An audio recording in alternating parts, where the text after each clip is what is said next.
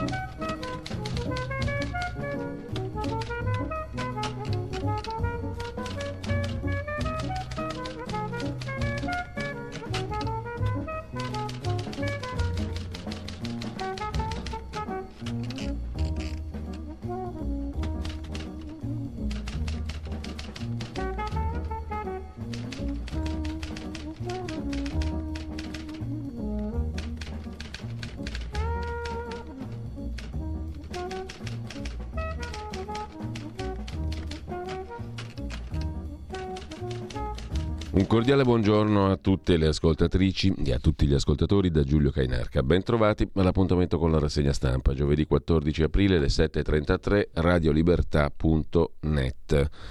Per farvi partire dal nostro sito trovate tutto, radiolibertà.net. Prima pagina dell'agenzia ANSA di stamani.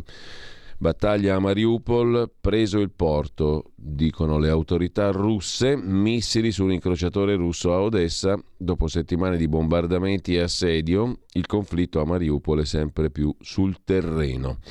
Bucia e Mariupol, dice la Casa Bianca, gli Stati Uniti sono esempi di genocidio. Si torna su questo termine da parte degli Stati Uniti. Kiev nega la resa, la Russia minaccia di colpire ancora la capitale. Telefonata Zelensky-Biden, gli Stati Uniti si preparano ad un altro ingente invio di armi e Finlandia e Svezia vogliono entrare nell'alleanza atlantica, nella Nato. Morta la fotoreporter Letizia Battaglia, raccontò anche la Palermo negli anni della guerra di mafia. E poi sempre dalla prima pagina dell'agenzia ANSA, un agente uccide un afroamericano, nuovo video shock negli Stati Uniti, un altro afroamericano è stato invece arrestato per l'attentato a New York, 62enne già arrestato più volte in passato, rischia l'ergastolo per terrorismo. Pochi ricchi, autonomi al top sono le dichiarazioni dei redditi 2020. La Lombardia è ricca, la Calabria è ultima, scrive l'agenzia ANSA con la solita approssimazione. A Dnipro, uno chef italiano che assiste i rifugiati di Mariupol, bergamasco 46enne, da tre anni vive stabilmente in Ucraina con la moglie, la quale è del posto e la figlia. È un volontario tuttofare, coordina le spedizioni umanitarie. E sempre dalla prima pagina dell'agenzia ANSA, PNRR, ok dal Consiglio dei Ministri al decreto per semplificare gli obiettivi, previste norme per facilitare il raggiungimento dei 45 target del recovery previste entro giugno. Qualche giornale parla oggi di 800.000 assunzioni nella pubblica amministrazione per il PNRR che è gran parte a debito. Quindi tra debito e assunzioni nella pubblica amministrazione chi paga? È la semplice domanda. Fatevela e datevi una risposta che avete già trovato, presumo in larga parte, sempre dalla prima pagina dell'agenzia ANSA, il solito numero dei Covid, casi, vittime, tasso di positività e poco altro. Per quanto concerne invece l'agenzia AGI, c'è una simpatica notizia per chi ha case o giù di lì, la riforma del catasto ci sarà, ma non ci sarà un euro in più di tasse e se ci credete andate direttamente in paradiso. L'accordo raggiunto nell'incontro tra il centrodestra della maggioranza di governo e il Premier Draghi il leader della Lega Salvini ha rilanciato anche l'esigenza di una grande pace fiscale, scrive l'AGI. Approfondimento tecnico, che bella definizione, e rinvio a un nuovo incontro dopo Pasqua. È l'esito del colloquio sulla delega fiscale tra Mario Draghi e la delegazione dei partiti di centrodestra. Al termine dell'incontro Salvini e Tajani hanno parlato di confronto positivo. Nelle prossime ore hanno spiegato un tavolo di tecnici, altre cose sempre simpatiche, i tavoli tecnici, il confronto positivo, il rinvio e tutte queste belle cose, lavorerà una soluzione condivisa, ci mancava anche questa definizione standard per superare le divergenze e arrivare a un nuovo incontro con Mario Draghi dopo Pasqua non ci saranno aumenti delle tasse sulla casa, sarebbe tornato col condizionale ad assicurare Draghi nel corso dei colloqui. Il Premier avrebbe poi escluso la possibilità di stralciare dalla delega l'articolo 6 sulla riforma del catasto contestato dal centrodestra nella parte che parifica il valore immobiliare a quello di mercato. Insomma, la delega contiene e continua a contenere eh, il capitolo catasto si vedrà. I partiti hanno comunque tenuto a far trapelare, pensate un po', che la Lega hanno tenuto a far trapelare, no hanno detto che si è raggiunto un obiettivo preciso, chiaro e netto, no tutto al condizionale. Draghi sarebbe tornato ad assicurare e i partiti hanno tenuto a far trapelare che Lega e Forza Italia ci prendono per cretini completamente, non hanno mai chiesto lo stralcio del catasto, ma solo una modifica al testo che consenta di evitare ambiguità e garantisca che non ci siano nuove tasse sulla casa. Naturalmente il clima del confronto come è stato secondo voi? ma certamente costruttivo e di grande collaborazione, hanno assicurato i partiti. Da Draghi abbiamo trovato ampia disponibilità a cercare una soluzione, ha detto Salvini, che ha rivendicato la prova di compattezza dimostrata dal centro-destra e ha attaccato PD e 5 Stelle, colpevoli di cercare la provocazione quotidiana, mentre Tajani ha puntualizzato che se si raggiungerà un accordo non ci sarà bisogno di porre la questione di fiducia. Oggi il centrodestra aveva invece attaccato poco prima il segretario del PD Enrico Letta, sostiene Draghi e fa propaganda, va a protestare su questioni sulle quali Draghi ha già chiarito tutto il chiaribile, aveva detto Letta. Noi incontriamo sindacati e imprese, per noi la priorità è un intervento a sostegno dei salari contro l'inflazione e il caro vita.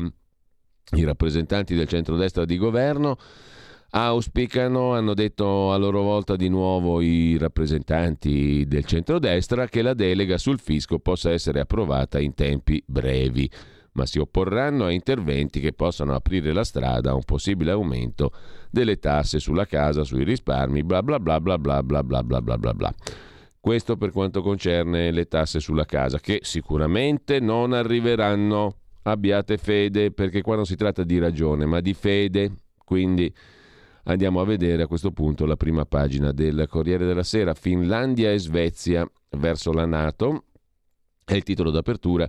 Truppe russe ai confini con Helsinki. Attenzione che ti invade anche la Finlandia il Putin dopodomani. Biden contro Putin, genocidio, ribadisce il presidente degli Stati Uniti. Ira di Mosca e Pechino, l'Ucraina denunzia atrocità e stupri. Ucciso anche chi proteggeva le donne. Ci sono violenze a tutto spiano, sessuali anche contro bambini, donne, qualunque cosa si muova è violentata in Ucraina. Più o meno i russi scaricano l'oligarca di Kiev, amico dello zar, Medvedchuk. Intervista al leader leghista Salvini di Marco Cremonesi. Non voglio far cadere il governo, l'ho detto al Premier Draghi, poi la vediamo meglio l'intervista, ce n'è anche una al capogruppo della Lega Molinari sulla stampa, anche quella la vediamo tra non molto.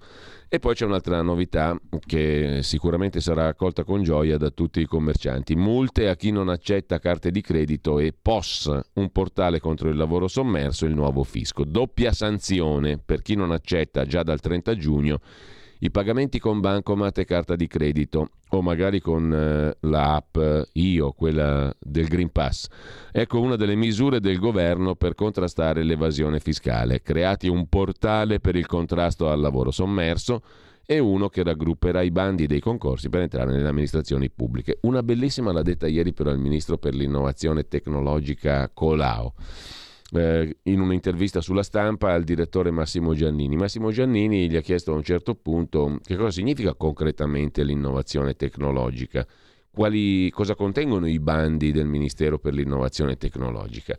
E testualmente il ministro Colau ha risposto, guardi le faccio un esempio molto pratico, è rimasto sbigottito anche il ministro tedesco al quale ho mostrato la app io, giusto appunto, siccome è collegata con l'Inps, mi è venuto fuori l'avviso di pagare i contributi alla mia Colf e in tre passaggi l'ho fatto. Quindi abbiamo capito che l'innovazione tecnologica è pagare i contributi alla Colf, naturalmente per chi ce l'ha la Colf, perché l'ampia maggioranza degli italiani ha tutt'altri problemi che pagare i contributi con tre clic alla Colf alla collaboratrice domestica o la sguattera del Guatemala, come disse l'altra famosa ministra Guidi, ve lo ricorderete, no? Comunque, il ministro tedesco ci ha assicurato il ministro Collau è rimasto sbigottito. Mm, sì, mm, crediamo anche noi, ma non forse per i motivi che suggerisce e sottende il ministro Colau, ma per altri motivi. Pensiamo male, naturalmente. Sui redditi degli italiani, solo 4 italiani su 100 dichiarano al fisco un reddito che supera i 70.000 euro. Gli imprenditori in media arrivano a 19.900, insomma è la solita storia. Gli italiani sono evasori, evasori tremendi. È lì il male dell'Italia, non tutto il resto. Lasciamo con ciò la prima pagina del Corriere della Sera e andiamo fiduciosi alla prima pagina di Repubblica. Fiduciosi, gioiosi e in perfetta letizia, francescanamente alla, seco- alla prima pagina di Repubblica foto dei sacchi neri con dentro i cadaveri trovati nel giardino della chiesa di Sant'Andrea a Bucia, città teatro di violenze contro i civili. Anche qui solo il 4% degli italiani guadagna più di 70.000 euro. Andrebbe fatto anche una bella dichiarazione di tutti i giornalisti e quelli che vanno in tv, quanto guadagnano. Dichiarazione dei redditi. Vai in tv, tac, squadernata in diretta televisiva la tua dichiarazione dei redditi. Biden accusa Putin di genocidio, Macron frena perché secondo molti non vuol perdere il ballottaggio con Marine Le Pen quindi si filorussizza un attimo anche Macron. Lasciamo con questo eh, la prima pagina di Repubblica, la scena del crimine è il titolo d'apertura, a corredo della foto con i sacchi neri, i corpi di Bucia. E vediamo la stampa appena citata di Massimo Giannini. Anche qui c'è una foto d'apertura con i sacchi neri. Bucia, mappa di un massacro. È il titolo principale. Di spalla, come si dice, la stretta anti-evasione. Multe ai negozianti che non usano il POS, carta di credito, bancomat, per pagare dal 30 di giugno. Giù legnate. Mentre Biden insiste, questo è un genocidio Così dice il presidente degli Stati Uniti. La vice di Zelensky denuncia le nostre donne violentate, donne ucraine ovviamente. Andiamo a vedere anche la verità di Maurizio Belpietro, l'apertura. Il titolo principale dedicato alla guerra in Ucraina. Questo titolo, Le impronte americane sulla guerra in Ucraina. Obiettivo rovesciare lo zar, il conto lo paga l'Europa. Biden parla addirittura di genocidio. I suoi uomini comandano le operazioni militari come testimonia l'ex vice direttore di Parimace. Questo è un articolo pagina 2 lo vedremo meglio dopo, di Adriano Scianca, un reporter francese ha raccontato militari americani stanno guidando le operazioni in Ucraina, li ho incontrati io. È l'ex vice direttore di Parimatch, non eh, il giornaletto di Imola, che racconta la sua esperienza in Ucraina. Gli statunitensi selezionano e addestrano volontari. Régis Le Sommier ha accompagnato tre foreign fighters fino alla base di Yavoriv e qui ha trovato un veterano statunitense a dare ordini. L'addestratore americano ha messo subito le cose in chiaro. Qui comando io. Niente schede SIM internazionali e non vogliamo giornalisti. I militari americani guidano le operazioni in Ucraina.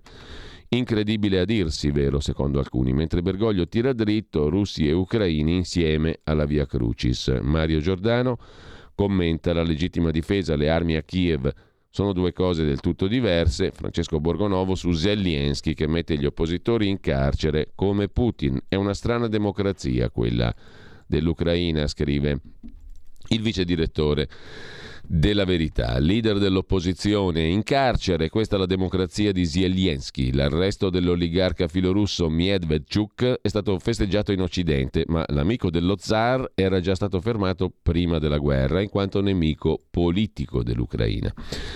A centro pagina fanno capolino i 48 milioni delle mascherine di Arcuri, il commissario straordinario Covid. Nelle carte una sorpresa, nelle carte dell'inchiesta. Si era sempre parlato di 72 milioni di provvigioni e invece la somma è quasi doppia e le tracce portano al paradiso fiscale delle Isole Vergini.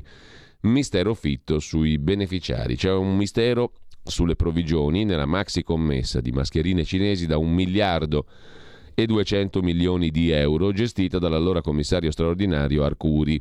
Sarebbero molti di più i denari finiti nelle tasche dei mediatori indagati a vario titolo per svariati reati. E a proposito di vicende losche, Fabio Amendolara in prima pagina sulla verità, nel libro Paga della Boda, indagata per corruzione al Ministero dell'Istruzione, il fratello del capo di gabinetto della Cartabia.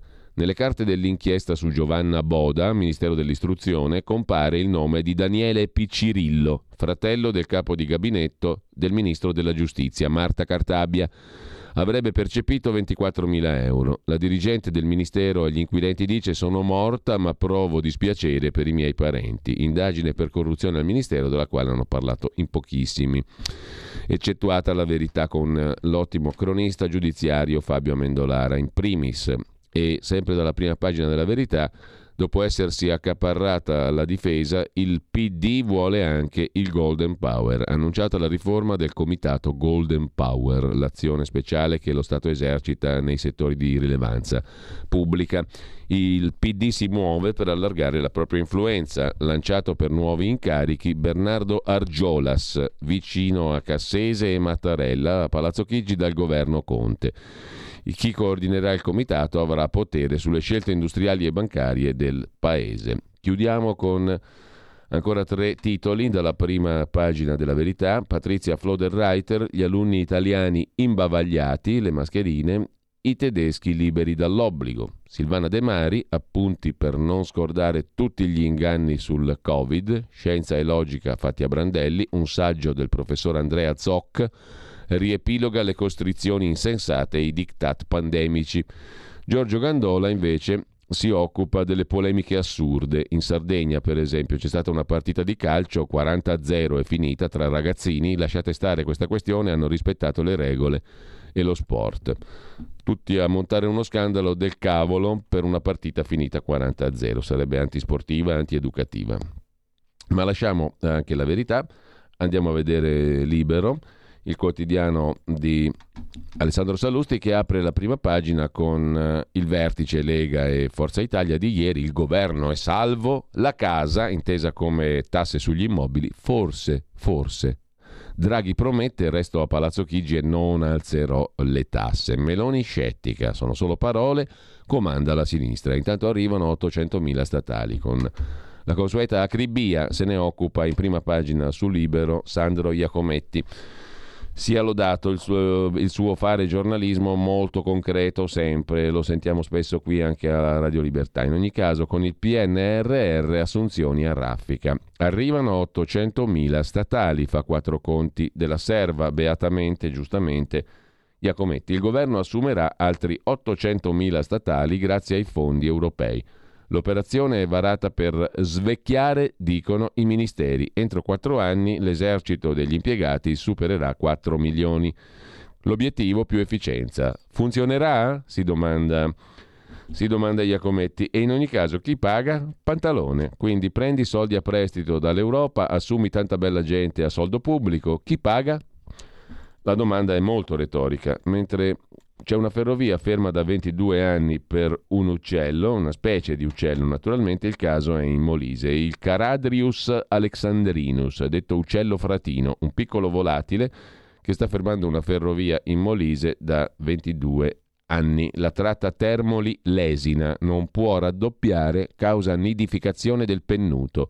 Prevista nel 2000 è l'incubo di ogni ministro. Ora l'appalto forse si sbloccherà nel 2028.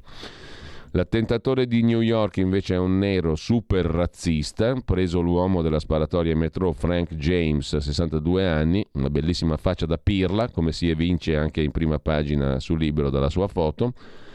Oltre a questo, pirla è normale e tollerabilissimo, un razzistone della più gran bellacqua. A pagina 19 c'è il pezzo di libero su questo bel tizio identikit dell'attentatore nero e razzista Frank James, in cura per problemi mentali, su YouTube pubblicava video con insulti alle altre minoranze.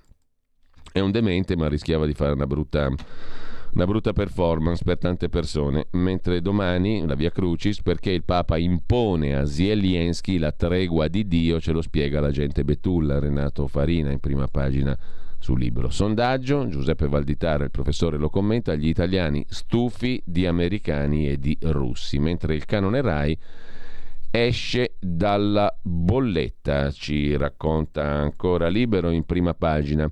Il canone RAI esce fuori dalla bolletta della luce, la direttiva europea sulla concorrenza è stata applicata dal 2023 alla TV di Stato verrà sfrattato il canone della RAI sulla bolletta della luce. Ieri il governo si è impegnato a scorporare il canone in questione, mentre sempre da libero dicevamo il sondaggio gli italiani non si fidano degli Stati Uniti, un sondaggio che affossa Biden, solo un cittadino su quattro ritiene gli Stati Uniti amici, la metà invoca rapporti più stretti con gli altri paesi dell'Unione Europea, il sondaggio Ego Hub pubblicato, anzi SVG, Ego Hub, Radar SVG ha condotto il sondaggio appunto commentato da Giuseppe Valditara. La guerra in Ucraina ha cambiato in profondità l'atteggiamento degli italiani sui temi della politica estera, dei rapporti con l'Europa e con gli Stati Uniti. Lasciamo con questo sondaggio anche la prima pagina di Libero, anzi la lasciamo segnalando eh, la conversazione con la compagna, l'ex compagna d'armi di Fabrizio Quattrocchi, qualcuno lo ricorderà, 14 aprile del 2004.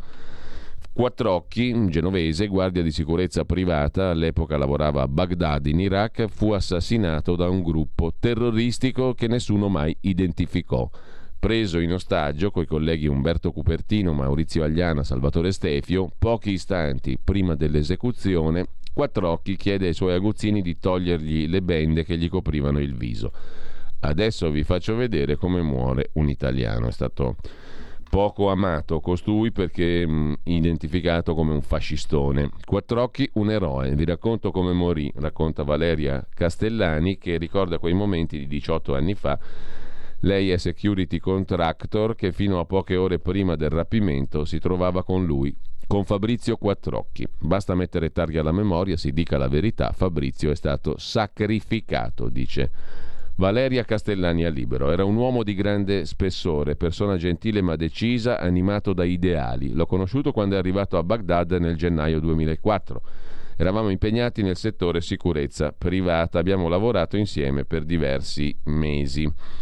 Il presidente della Repubblica Ciampi conferì nel 2006 a Quattrocchi la medaglia d'oro al valor civile. A mio giudizio, più che assegnare medaglie o intitolare piazze, si potrebbe allargare la cultura delle persone. Dico questo perché ancora oggi cittadini comuni e giornalisti confondono la figura del contractor con quella del mercenario. Sarebbe ora di fare chiarezza su questo aspetto.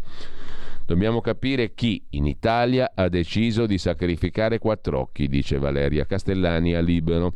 Credo che alcuni aspetti della vicenda emergeranno tra 50 anni. La ricerca della verità su questo episodio è uno degli elementi che ha caratterizzato gli ultimi 18 anni della mia vita.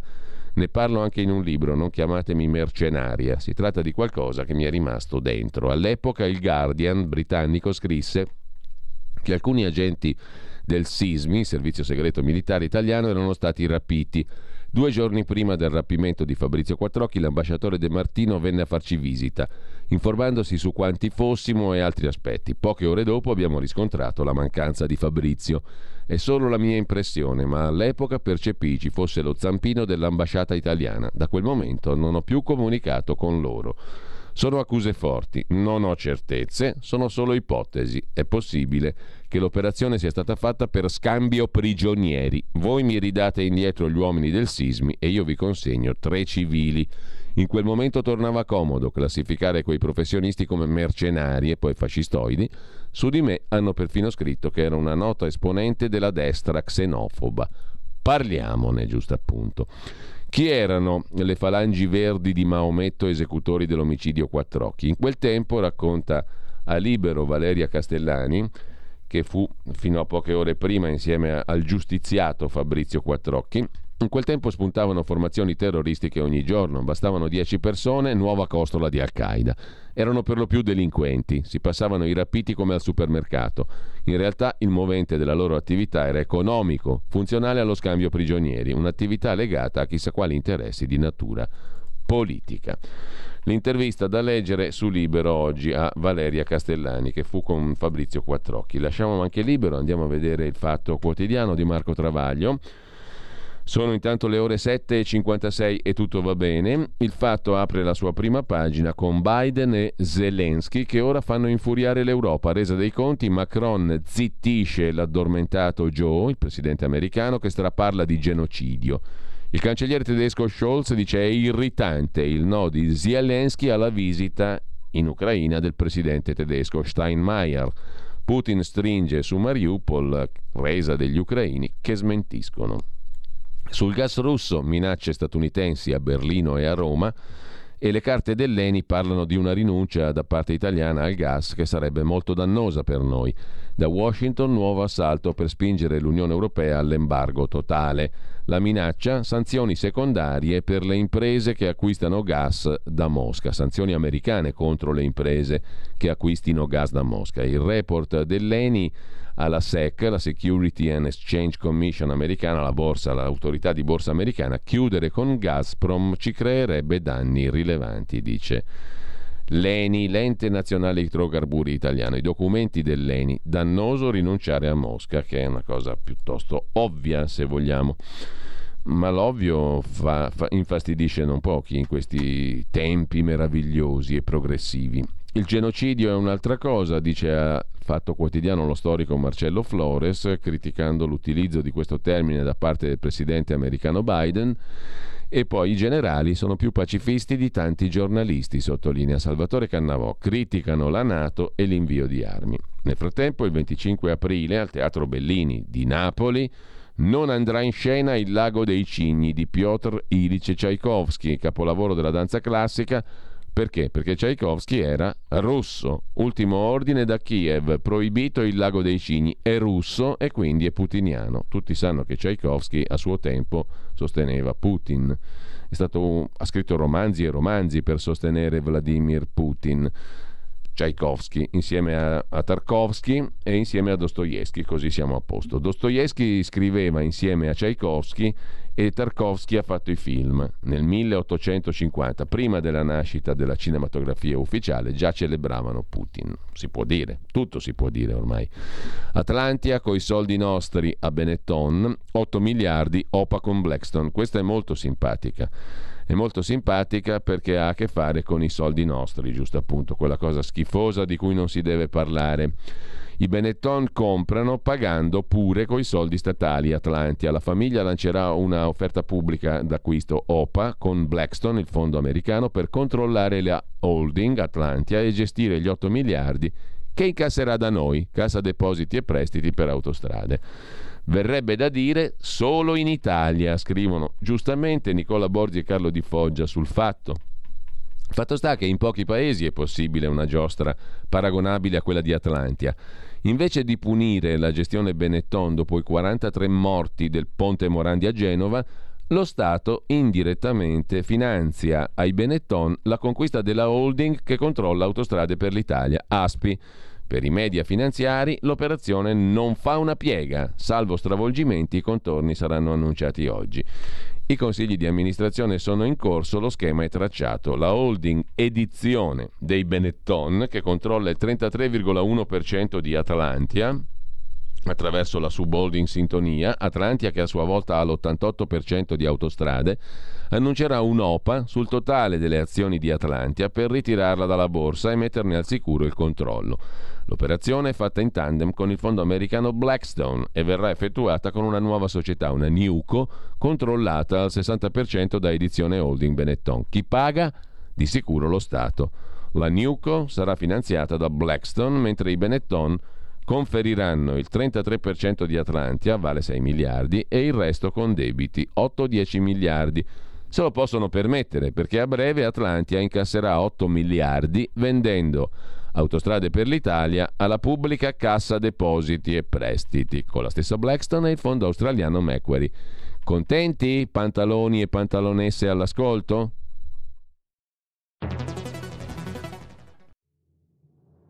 Abbiamo deciso nuove assunzioni e tutele legali per le forze dell'ordine. Abbiamo destinato 27 milioni al fondo per l'autismo sono le risposte concrete ai problemi degli italiani. Scrivi il codice D43 nella dichiarazione dei redditi. Dona il 2 per 1000 alla Lega. Non ti costa nulla, ma per noi vale molto. Il tuo sostegno vale 2 per 1000. Messaggio autogestito Lega per Salvini Premier. Stai ascoltando Radio Libertà. la tua voce libera, senza filtri né censura. La tua radio. Lasciamo la prima pagina del quotidiano Il Fatto di Marco Travaglio, andiamo a vedere anche a venire il quotidiano di ispirazione cattolica dei vescovi italiani della CEI, metodo della non violenza, il Papa, la guerra è un oltraggio a Dio, dice Francesco, la pace non può essere armata ad Assisi in marcia il 24 aprile e poi ancora in primo piano sul fisco Draghi va avanti, tira dritto naturalmente. È un po' che non la sentiamo, eh, la canzoncina del tira dritto. E, e beh, va messa ogni tanto per ricordarcelo, anche se è superfluo, mh, che insomma, tirano dritto, non è che sia solo uno, tirano dritto. Trovata l'intesa col centrodestra, nuove misure anti-evasione, bla bla bla bla bla bla bla bla bla, mentre lasciamo anche avvenire, no, no, no, no, no, adesso no, adesso non esageriamo, si fa ma non si dice, si dice ma non si fa, e naturalmente anche il jingle della terra dei cachi è sempre opportuno averlo sott'occhio, perché pur sempre dobbiamo ricordarci da dove veniamo, cosa siamo e dove andiamo. Comunque, al di là di questo, vediamo il domani di Carlo De Benedetti e l'apertura dedicata mh, a questa simpatica cosa di cui parlavamo l'altro giorno con Carlo Cambi. L'Italia cerca alternative al gas russo, all'energia russa, in paesi seduti alla corte di Putin. C'è questa bella foto del presidente egiziano Al-Sisi che stringe la mano a Putin, cosa che hanno fatto mh, Letta, hanno fatto Berlusconi, vabbè ok naturalmente, hanno fatto Renzi, ha fatto tutti praticamente e comunque adesso non si può più. Eh, per spezzare il gioco del gas, scrive Futura d'Aprile, bellissimo nome, su mm, domani, eh, il governo si rivolge a mercati dominati dalla Russia, eh, compresa l'Algeria naturalmente, che mh, riceve il grano dalla Russia, che vota a favore della Russia al Consiglio di sicurezza dell'ONU, che è amica della Russia. L'accordo dell'ENI con l'Egitto è l'ultimo esempio di una falsa idea di indipendenza, scrive domani. Intanto, grazie agli errori di Salvini, statuisce ancora il quotidiano di Carlo De Benedetti, tutti corteggiano Giorgia Meloni. Auguri. Fratelli d'Italia sta capitalizzando al massimo la sfida interna al centro-destra. In Italia ha lasciato a Salvini la gestione del pasticcio sul Quirinale, in Europa mostra un solido atlantismo e il PD approva. C'è poi una campagna pubblicitaria che qualcuno avrà notato in giro per Milano e Roma e altre città, Be brave like Ukraine, cioè sii coraggioso come un ucraino. Il coraggio ucraino diventa campagna pubblicitaria. Sui manifesti di Milano, Roma e altre città occidentali sono comparse strane pubblicità che inneggiano all'orgoglio nazionale, scrive Selvaggia Lucarelli. Le hanno ideate alcune agenzie creative su iniziativa del governo ucraino in guerra. Nel frattempo, dice Yanis Scharz, direttore del centro studi che consiglia l'Alleanza Atlantica sulle strategie per la Infowar, cioè la guerra tramite le informazioni, chiamiamole informazioni, ebbene il direttore del centro studi che consiglia la Nato sull'Infowar dice che il Cremlino si è lasciato rubare l'iniziativa dall'intelligence americana. In Ucraina Putin insomma ha perso la guerra della propaganda e ha dimenticato l'importanza dei social. Insomma, in Ucraina Putin ha già perso perlomeno la guerra dell'informazione, scrive. Riassumendo le posizioni del uh, consigliere per l'Infowar dell'Alleanza Atlantica, il quotidiano domani. Quotidiano domani che lasciamo per andare a vedere incredibilmente anche la prima pagina di Il Foglio. Tra le varie cose, oltre a guerra, guerra, guerra, armi, armi, armi contro Putin, contro Putin, contro Putin, c'è anche un simpatico ritratto di Salvini, messo in questi termini, dall'ottimo, come sempre, Carmelo Caruso.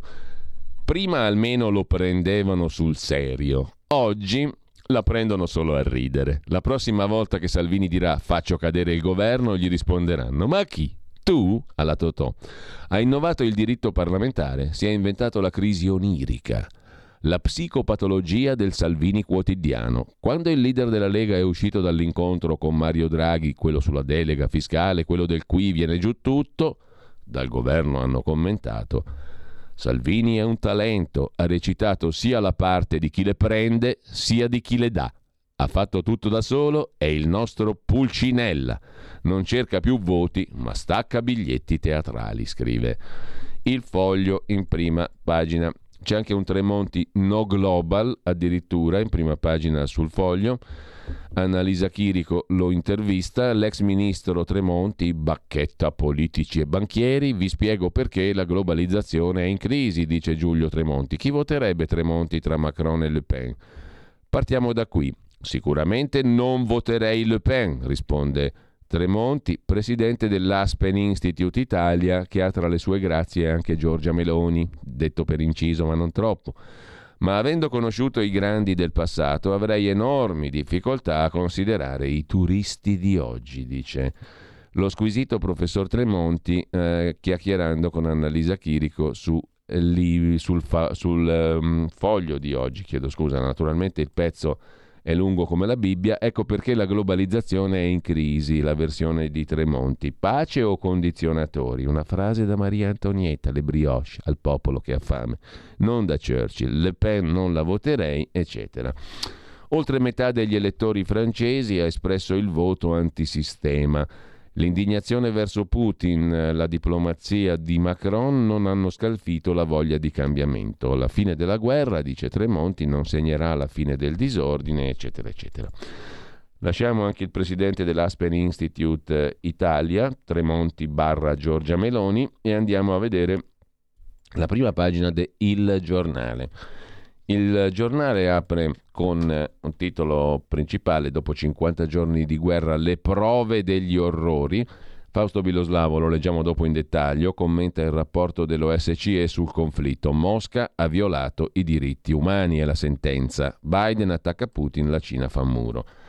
In taglio alto Europa disunita che sfila a Kiev, Unione Europea nel caos e poi per quanto concerne la roba domestica, diga antitasse scusate se rido, il centrodestra fa la diga contro le tasse e Draghi assicura sulla casa niente aumenti.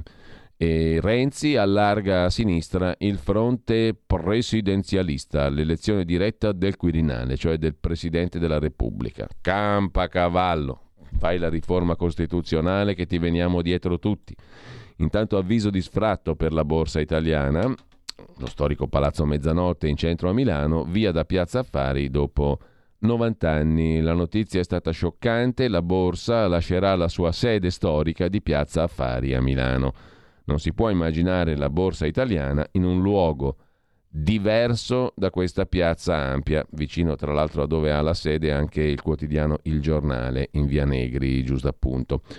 Euronext non rinnova l'affitto di Palazzo Mezzanotte, sono gli effetti della proprietà francese.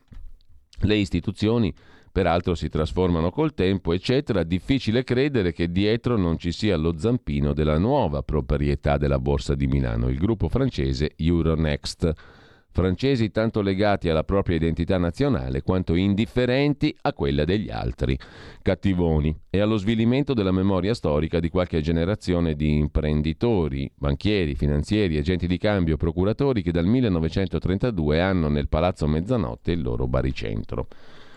Per la verità non è che ce ne freghi molto a dire il vero della borsa in piazza Affari, comunque mh, mm, pare che traslochi. Eh, lasciamo appunto anche il foglio, cos'è che vediamo adesso? Il giornale, chiedo scusa, e andiamo a vedere il giorno, Nazione, Resto del Carlino, il titolo d'apertura, quello principale è dedicato ai bancomat obbligatori perché bisogna lottare contro gli evasori. Solo il 4% dichiara più di 70.000 euro. Da fine giugno multe a chi non accetta il POS, via gli esoneri per la fatturazione elettronica e altre novità. Per lavorare negli uffici pubblici si dovrà parlare una lingua straniera, cioè principalmente l'italiano.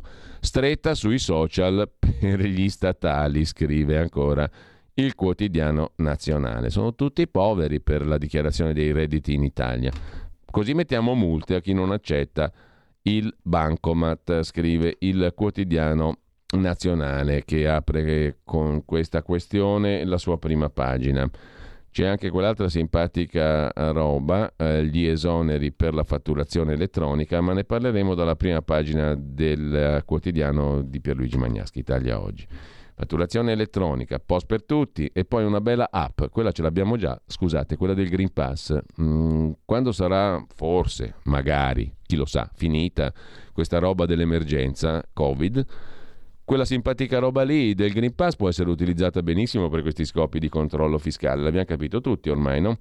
Dal quotidiano nazionale al mattino di Napoli, che però non ha niente di interessante, per cui andiamo al messaggero di Roma. Il messaggero di Roma mette in prima pagina qualcosa di interessante per tutti, la quarta dose. La quarta dose per tutti in autunno. Il ministro Speranza ieri ha parlato di quarta dose per i fragili, stiamo decidendo, però le mascherine continueremo a portarle. Anzi, a questo punto sarebbe l'ora di portarle veramente a tutta faccia, compresa la fronte, gli occhi, cioè perché dobbiamo lasciare qualcosa di umano ancora nelle sembianze delle persone che incontriamo e di noi stessi? È disumano rimanere umani. Comunque, quarta dose per tutti in autunno. Lo dice l'impareggiabile consulente del ministro della Salute Speranza, Walter Ricciardi, che invita alla prudenza. Booster, cioè quarta dose all'infinito, sedicesima dose, come ancora trovate sul sito della radio l'impareggiabile pezzo del nostro Manuel Montero sulla sedicesima dose, diciassettesima, diciottesima, diciannovesima, ventesima, booster non solo agli ultra cinquantenni e le mascherine resteranno per sempre, verremo seppelliti all'interno delle nostre casse, del nostro bel paltorello di legno, ci metteremo dentro la cassa da morto con la mascherina. In autunno ci aspettiamo una nuova ondata di contagi e dunque sarà necessaria la quarta dose del vaccino per tutti, non solo per gli over 50, dice il consulente del ministro, Riccia, del ministro Speranza, Walter Ricciardi. Con ciò lasciamo il messaggero. Cos'è che andiamo a vedere adesso? Il tempo di Roma. Il tempo apre la sua prima pagina con questo titolo disfattista. Tutti felici per le cambiali europee. Pagheremo un conto salato con sto PNRR. Giubilo del governo per la prima rata da 21 miliardi del piano di ripresa, resilienza, restaurazione europea, ma della somma incassata più della metà sono prestiti che i cittadini restituiranno, cioè voi, cioè noi. L'esecutivo vara norme fiscali collegate al rilancio del PNRR e così Bruxelles è contenta, scrive il disfattista quotidiano indipendente romano Il Tempo, in prima pagina, arrivano i soldi dall'Europa, come titolò con una vignetta in prima pagina, ve la ricorderete, immortale il fatto quotidiano, giù soldi che piovevano dal cielo come se fossero acqua, manna, acqua nel deserto. I primi 21 miliardi del piano nazionale di resilienza, ripresa, restaurazione, rovina, R, tutto R, saranno stati versati, sono stati versati ieri nelle casse del tesoro dall'Unione Europea. Il governo è contento, ma 11 miliardi sono di prestiti e dovranno essere restituiti dai cittadini. In più appunto assumiamo 800 mila indispensabili funzionari pubblici, che è un altro bel debito, detto in altra forma. Intanto il PNRR va a rilento. Per fortuna che ci ha spiegato come funzionano le cose il ministro Colau. Con tre passaggi hai pagato i contributi della Colf attraverso la app Io, che è quella poi del Green Pass. Intanto il PNRR va a rilento e per non irritare la Commissione che ha sganciato denaro sonante, il governo approva le norme fiscali chieste dall'Europa, multe ai commercianti che non consentono il pagamento con il POS. Urge commento musicale. Chi siamo? Cosa saremo? Dove andiamo? Immortale. Wow, uy, uy,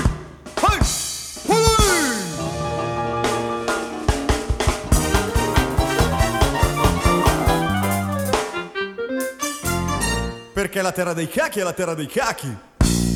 O no? Intanto su fisco e riforma del catasto scatta la tregua pasquale, il vertice tra Draghi e centrodestra. Sarebbe il caso di ripetere il jingle, ma insomma l'abbiamo capita la musica, no? In Italia più morti di Covid nonostante i vaccini, questo è l'impietoso confronto con i dati dei paesi partner. Anche questo lo vedremo più in dettaglio. Detto ciò, e viste le prime pagine, no, ci manca Italia oggi, arriva la fattura elettronica anche ai forfettari, cioè precari di tutto il mondo, commercianti, ambulanti, andate a vendere la vostra roba nelle piazze, fate i mercati, giù fattura elettronica e giù POS. Sarà obbligatoria dal 1 luglio per 1.700.000 partite IVA, il 47% del totale.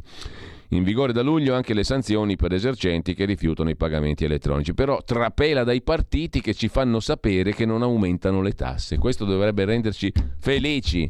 Il trapela dai partiti che forse quello avrebbe promesso, quello è lui, L maiuscola, il migliore, M maiuscola, che avrebbe promesso che nel frattempo però questi fanno questi altri, sempre loro, eh, naturalmente stiamo parlando di complottisticamente di loro che non ce lo vogliono far sapere. Dal primo luglio fattura elettronica obbligatoria, primo luglio, per le partite IVA nel regime dei forfettari. Una platea, scrive Italia Oggi, di 1.700.000 soggetti che rappresentano il 47% delle partite IVA in Italia. Dal 30 giugno invece entrano in vigore le sanzioni per gli esercenti che rifiutano i pagamenti con i POS, carta di credito Bancomat. In arrivo infine nuovi adempimenti sul super bonus e i dati da inviare all'Enea. Tra l'altro, anche qui funzionerà il meccanismo dell'invidia sociale eh, che già è stato sperimentato, dell'invidia o comunque del rancore sociale l'uno verso l'altro che è stato sperimentato in questi due anni in cui saremo migliori, usciremo migliori, viva la Covid. Ovvero, se io vado a prendere un'arancia eh, al mercatino di piazza e quello stronzo non mi fa pagare col, col bancomat, lo denuncio, quell'infame, quel bastardo che ha messo via un sacco di soldi in nero. In arrivo infine nuovi adempimenti sul super bonus e i dati da inviare all'Enea. Lo prevede il decreto legge PNRR 2 approvato ieri dal Consiglio dei Ministri. Così Italia oggi. Tuttavia noi andiamo a vedere subito, adesso subito si fa per dire, sono le 8 e 18, abbiamo visto le prime pagine e andiamo a vedere come un solo uomo l'intervista a Matteo Salvini, pagina 19 del Corriere della Sera di oggi, Marco Cremonesi. Oggi Draghi ci ha detto, alcuni giornali scrivono che io sarei stanco, ma non è vero, ha detto Draghi. E io gli ho risposto, io e Salvini, Presidente, alcuni giornali scrivono che noi vogliamo far cadere il governo, ma non è vero, insomma è colpa dei giornalisti. Matteo Salvini, dopo l'incontro del centrodestra col presidente Draghi, sembra assolutamente, sottolineiamo l'avverbio, fiducioso sul fatto che il governo non inciamperà sulla delega fiscale, la riforma tributaria. Non voglio far cadere il governo, dice Salvini al Corriere della Sera, anche se su alcuni temi è deludente. Mi riferisco per esempio agli sbarchi. E pensare che io ho trascorso giornate intere in tribunale per averne tenuti fuori un centinaio. La novità di giornata, dice Salvini al Corriere della Sera, giornata di ieri, è che c'è la disponibilità del governo a cambiare il testo. Se ci fossimo seduti e ci avessero detto di prendere atto che il testo è immodificabile, sarebbe stato molto diverso. Invece, insieme a tutto il centro-destra di governo, abbiamo ascoltato parole diverse. Ci lavoreremo a Pasqua e a Pasquetta, altro che la griglia e la salamella. A Pasqua e a Pasquetta questi qui si mettono lì e lavorano sulla delega fiscale ma contiamo, dice Salvini, di portare l'esecutivo su posizioni condivise di equilibrio. Draghi non aveva già detto che non sarebbero state aumentate le tasse? C'era il rischio, risponde Salvini, che con il cosiddetto sistema duale potesse aumentare la tassazione sugli affitti o sui titoli di Stato, più in generale sul risparmio. Noi pensiamo, e sulla carta dicono di pensarlo tutti, che la pressione fiscale non possa aumentare tra l'altro è già aumentata, vedi gli ultimi dati Istat, 51,8% senza considerare il nero e tutto il resto cioè eh, il lavoro sommerso naturalmente. Letta ci ha detto che facciamo propaganda, ma è stato smentito dal governo, dice Salvini al Corriere della Sera. Ci è stato confermato che abbiamo sollevato preoccupazioni fondate. E sul catasto? Draghi sembra molto determinato sulla riforma. Tutti, risponde Salvini, siamo d'accordo sulla necessità di far emergere il sommerso del mercato immobiliare, stimato tra il milione e il milione e mezzo di casi. Ma abbiamo chiarito che un conto è far emergere il sommerso, un altro applicare i valori di mercato agli estimi catastali, che farebbero scattare gli aumenti. Ho anche segnalato un tema che mi sta a cuore, la rottamazione delle cartelle esattoriali. Il Premier mi è sembrato interessato. Il mi è sembrato non è che sia proprio rassicurante, ma nel concreto, domanda Cremonesi, speriamo di riaprire i termini della rottamazione ter, speriamo, mi è sembrato i termini della rottamazione ter e di fare una rottamazione quater. È fiducioso? chiede sinteticamente Cremonesi e risponde Salvini. Io l'ho detto a Draghi e al ministro Franco. Se fossi il responsabile delle finanze, sarei felice di poter contare sul bel gruzzolo che deriva dalla pace fiscale. Poi la si chiami come si vuole. Ma lo stesso Ruffini, direttore agenzia delle entrate, ha detto che non sa più dove mettere le cartelle esattoriali. Dopo una pandemia con la guerra direi che non possiamo rimandare una bella pace fiscale e abbiamo due finanziarie già coperte, dice Salvini. Perché quei due là non ci pensano? Draghi e Franco. Sono due scemi? Una parte della maggioranza non è d'accordo. So che il PD non è favorevole, dice Salvini, ma se non lo fa questo governo sarà una priorità del prossimo. L'80% delle cartelle ha un importo inferiore a 10.000 euro. Tutte risorse che possono essere impiegate per creare lavoro. Ho letto che l'Italia è il secondo paese al mondo con la più grande paura di perdere il lavoro. L'obiettivo è allontanare tale paura. Riforma della giustizia. La riforma Cartabia non risolve i problemi della giustizia, ma è un passo avanti in attesa dei referendum di giugno. Il partito dei magistrati di sinistra è minoritario, ma sovradimensionato in Parlamento e nei ministeri. La riforma, dice Salvini, è scritta così, è figlia di questa mediazione, cercheremo di migliorarla. Il referendum. I primi cinque titoli dei TG sono sulla guerra, il sesto su Covid, settimo bollette. Parlare di separazione carriere dei magistrati è difficile, perciò preferisco parlare di casa, risparmi e flat tax, ma spero di arrivare a maggio col Covid archiviato e la guerra ferma. A giugno le amministrative. Con Fratelli d'Italia continuate a non parlare. Guardi, risponde Salvini, anche le elezioni in Francia hanno fatto vedere che nel centrodestra ci sono tre posizioni diverse. Berlusconi per Macron, Meloni per Zemmour, noi per Le Pen. È altrettanto vero che su quasi mille comuni che andranno al voto in giugno, quelli su cui non c'è l'accordo non arrivano a 10. Detto questo, penso che il centrodestra sarà unito, dice Salvini, al Corriere della Sera ed è nostro dovere lavorare perché ciò avvenga. Fratelli d'Italia deve essere della partita. Il rapporto con Berlusconi, abbiamo cominciato a vederci e a frequentarci anche fuori dall'ambito di lavoro. La stima è sempre stata grandissima, ma la frequentazione, lo stadio, la pizzeria, le giornate libere ha suscitato anche l'affetto tra me e Berlusconi, dice Salvini. Berlusconi è una persona fuori dall'ordinario, davvero, dice Salvini. Abbiamo accennato alla guerra, interviene Cremonesi, non sarebbe il momento di dire forza Europa? Guardi, ogni giorno, risponde Salvini, ci sono dimostrazioni del fatto che i paesi guardano al proprio interesse. I tedeschi hanno appena detto che non possono fare a meno del gas russo, noi abbiamo fatto una scelta per l'Occidente, l'Alleanza Atlantica. Ho trovato surreale la polemica contro il Papa, che ha invitato sotto la stessa croce una famiglia ucraina e una famiglia russa. Sono seccato del fatto di essere accusato di ambiguità rispetto al conflitto. Tutti hanno avuto rapporti di lavoro, amicizia con un'ampia gamma di leader e paesi, non sempre democratici. Sostengo che bisogna fare tutto il possibile per fermare la guerra, dice Salvini. In Europa qualche segnale positivo esiste. Nei confronti dell'Ucraina c'è un'aggressione. Il che non significa che dobbiamo far guerra al popolo russo, ma abbiamo un'altra occasione per mettere alla prova certi partiti. Che cosa? La settimana prossima, dice Salvini, chiederemo di mettere ai voti la mozione sul ritorno al nucleare. Vedremo cosa ne dicono coloro che non vogliono più il gas russo. Siamo l'unico paese del G20 a non avere centrali nucleari. Boris Johnson ha annunciato nuovi impianti, nove. Macron ha detto che ci investirà 5 miliardi, altri ne stanno aprendo in tutta Europa. Mi dicono che daranno risultati tra dieci anni? Se non partiamo non arriveremo mai. Ultima questione, ha appena aperto il nuovo fronte la Lega, la legge di iniziativa popolare sull'utero in affitto e maternità surrogata. Dalla sinistra ci divide il tema della vita, dice Salvini. L'utero in affitto è pratica barbara, dal sapore nazista.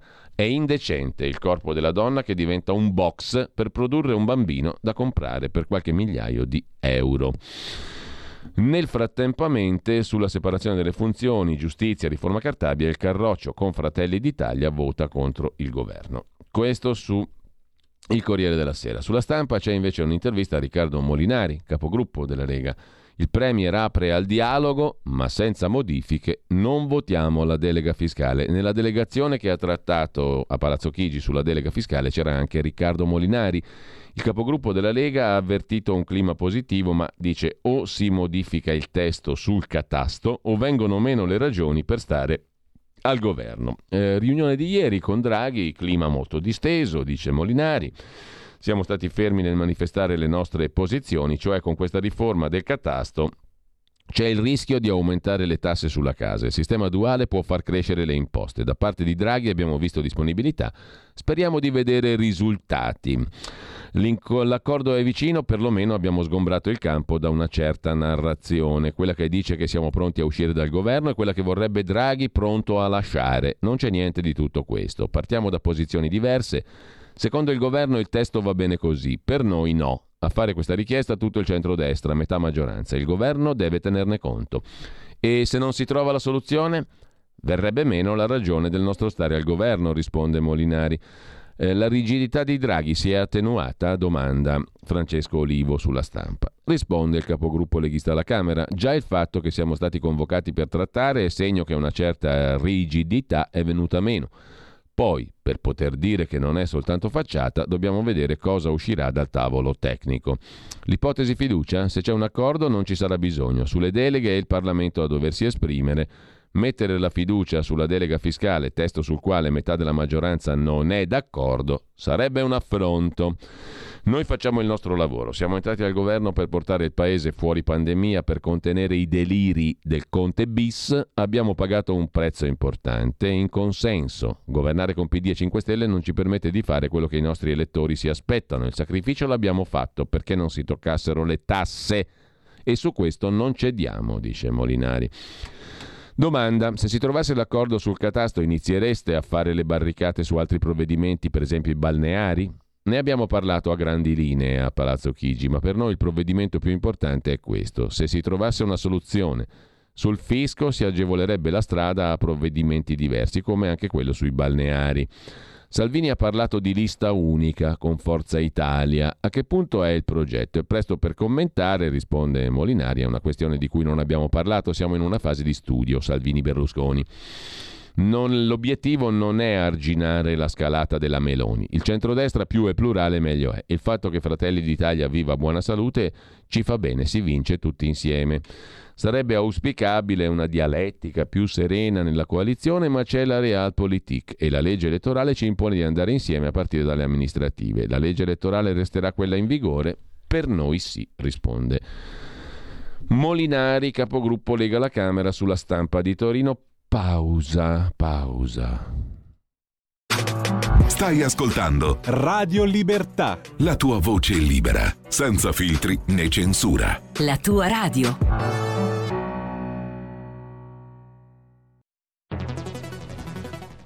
Scopri Radio Player. Oltre 130 radio nelle tue mani con un touch. Da ascoltare ovunque, anche on demand. Scarica gratis l'app Radio Player e vivi una nuova esperienza digitale. Radio Player, l'app ufficiale delle radio italiane. Anche Radio Libertà è su Radio Player Italia.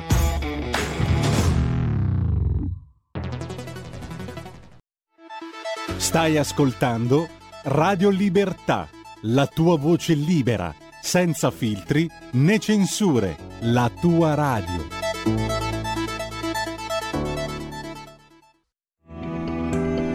Il meteo.it presenta le previsioni del giorno. Persiste una moderata alta pressione sul nostro paese anche se i venti meridionali comportano una diffusa copertura nuvolosa per nubi medio-alte, temperature in ascesa. Nella prima parte della giornata cieli velati al nord-est e sulle isole maggiori, tuttavia sempre senza precipitazioni associate. Sole prevalente altrove nonostante la presenza di nubi irregolari. Nel pomeriggio, situazione quasi del tutto immutata, da segnalare solamente un basso rischio di piovaschi sulle Alpi orientali di confine. Le previsioni di ilmeteo.it tornano più tardi. Una buona giornata da Lorenzo Tedici. Avete ascoltato le previsioni del giorno.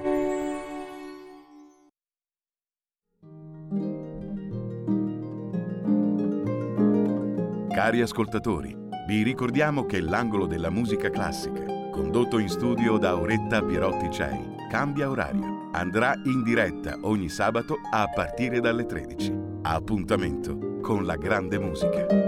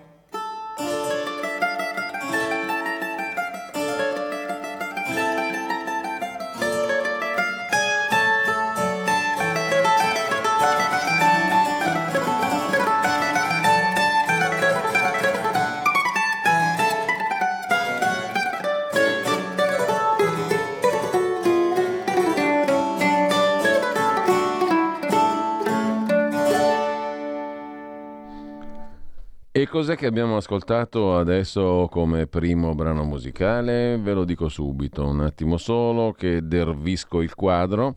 Abbiamo, abbiamo ascoltato esattamente la sonata in Re maggiore, l'Allegro di Emanuele Barbella, che nasce a Napoli oggi, 14 aprile del 1718 compositore, violinista e ovviamente anche mandolinista. Qui abbiamo sentito il mandolino ci manca la pizza, ma per essere proprio standard e immersi nei luoghi comuni fin sopra i capelli, ma ne facciamo anche a meno della pizza in questo momento e invece ci portiamo direttamente alle ore 12. Talk Envisioning, Carola Rossi, Silvia Bernardini, con chi e di che cosa ci parlano? Buongiorno Carola. Buongiorno Giulio, buongiorno a tutti gli ascoltatori. Oggi io e Silvia Bernardini saremo in compagnia di Antonella Angelillo che eh, lavora in una grande azienda come eh, diciamo risorse umane, la, una carriera nella formazione, in particolare si è specializzata come business coach. Quindi oggi cercheremo di capire insieme alla nostra ospite proprio mh, che cosa significa intraprendere un percorso di coaching, soprattutto in questi ultimi anni si è sentito parlare molto spesso di questo tipo di professionisti, spesso però anche un po' confusi con altre figure professionali come possono essere per esempio i counselor, gli psicologi o gli psicoterapeuti che svolgono tutte funzioni molto diverse. Il business coach in particolare è un professionista che supporta altre aziende o altri professionisti a eh, cercare di mh, mm, percorrere un percorso proprio di crescita aziendale, di cambiamento, cercando di andare a ridefinire un po' insieme quelli che possono essere gli obiettivi strategici e aiutandola a disegnare un po' eh, quelli che possono essere gli scenari futuri. Quindi insomma è, un, è una figura che può essere davvero mh, mm, chiave in alcuni momenti diciamo, eh, imprenditoriali della vita, della vita aziendale e proprio insieme ad Antonella capiremo in pratica come funziona, che cosa vuol dire eh, appunto fare il coach, affiancare quindi i, i coach, come vengono definiti eh, diciamo, um, le persone che vengono affiancate da un coach e vedremo quali possono essere effettivamente i risultati che insieme si possono raggiungere. Bene. Quindi un appuntamento interessante, Antonella poi sarà anche a disposizione per eventuali dubbi o domande, quindi insomma vi aspettiamo alle ore 12. Benissimo, grazie a Carola Rossi, buona mattina Carola e a più tardi. A dopo, anche a voi, a più tardi. Ne approfitto per gettare l'occhio anche su quel che viene dopo di noi, alle 9.30 Scuola di Magia con Claudio Borghi Aquilini e si parla di morti improvvise tra le altre cose, attenzione. Mentre alle 10.35 oltre la pagina Pierluigi Pellegrin, l'ospite delle 10.40 Marco Molteni, saggista, esperto di storia aeronautica e militare firma autorevole di Libero, eh, si parla di Ucraina ma anche di Cina che quatta quatta ha portato i missili nella Filorussia, nella filorussa Serbia. E, ehm, mh, a seguire naturalmente ci sarà poi il viaggio tra i territori e tutta questa bella Italia fatto da Sammy Varin con i suoi numerosi ospiti e in serata siamo a Zoom, ma di quello parleremo dopo con tanti argomenti di strettissima attualità. Qui Parlamento. E in collaborazione con il gruppo della Lega alla Camera, come tutti i giorni, apriamo la prima finestra della nostra rubrica Qui Parlamento. In, con noi in collegamento il deputato marchigiano Tullio Patassini, componente della Commissione Bilancio, Ambiente Territorio e Lavori Pubblici, anche della Commissione d'inchiesta sul ciclo dei rifiuti. Parleremo del decreto energia, testè approvato dalla maggioranza. Buongiorno Patassini, grazie. Buongiorno, buongiorno a lei e ai radioascoltatori di Radio Libera. Allora, fi, facciamo una sintesi sul eh, cosiddetto decreto energia del quale lei si è occupato alacremente e in profondità. Eh, il governo ha ottenuto la fiducia sul decreto. In soldoni, forse è il caso di usare proprio questa parola, di che cosa si tratta? In realtà questo è un decreto che si preoccupa di contenere l'aumento del costo delle bollette per gli italiani. Do subito qualche cifra tanto per capire l'entità di quanto la Lega, il governo ha riuscito a ottenere. Sono circa 8, un decreto che vale 8 miliardi di più, 6 miliardi di euro solo per ridurre gli aumenti che ci sono, che sono ormai sotto gli occhi di tutti. E vorrei eh, entrare un po' nello specifico anche a beneficio dei nostri radioascoltatori.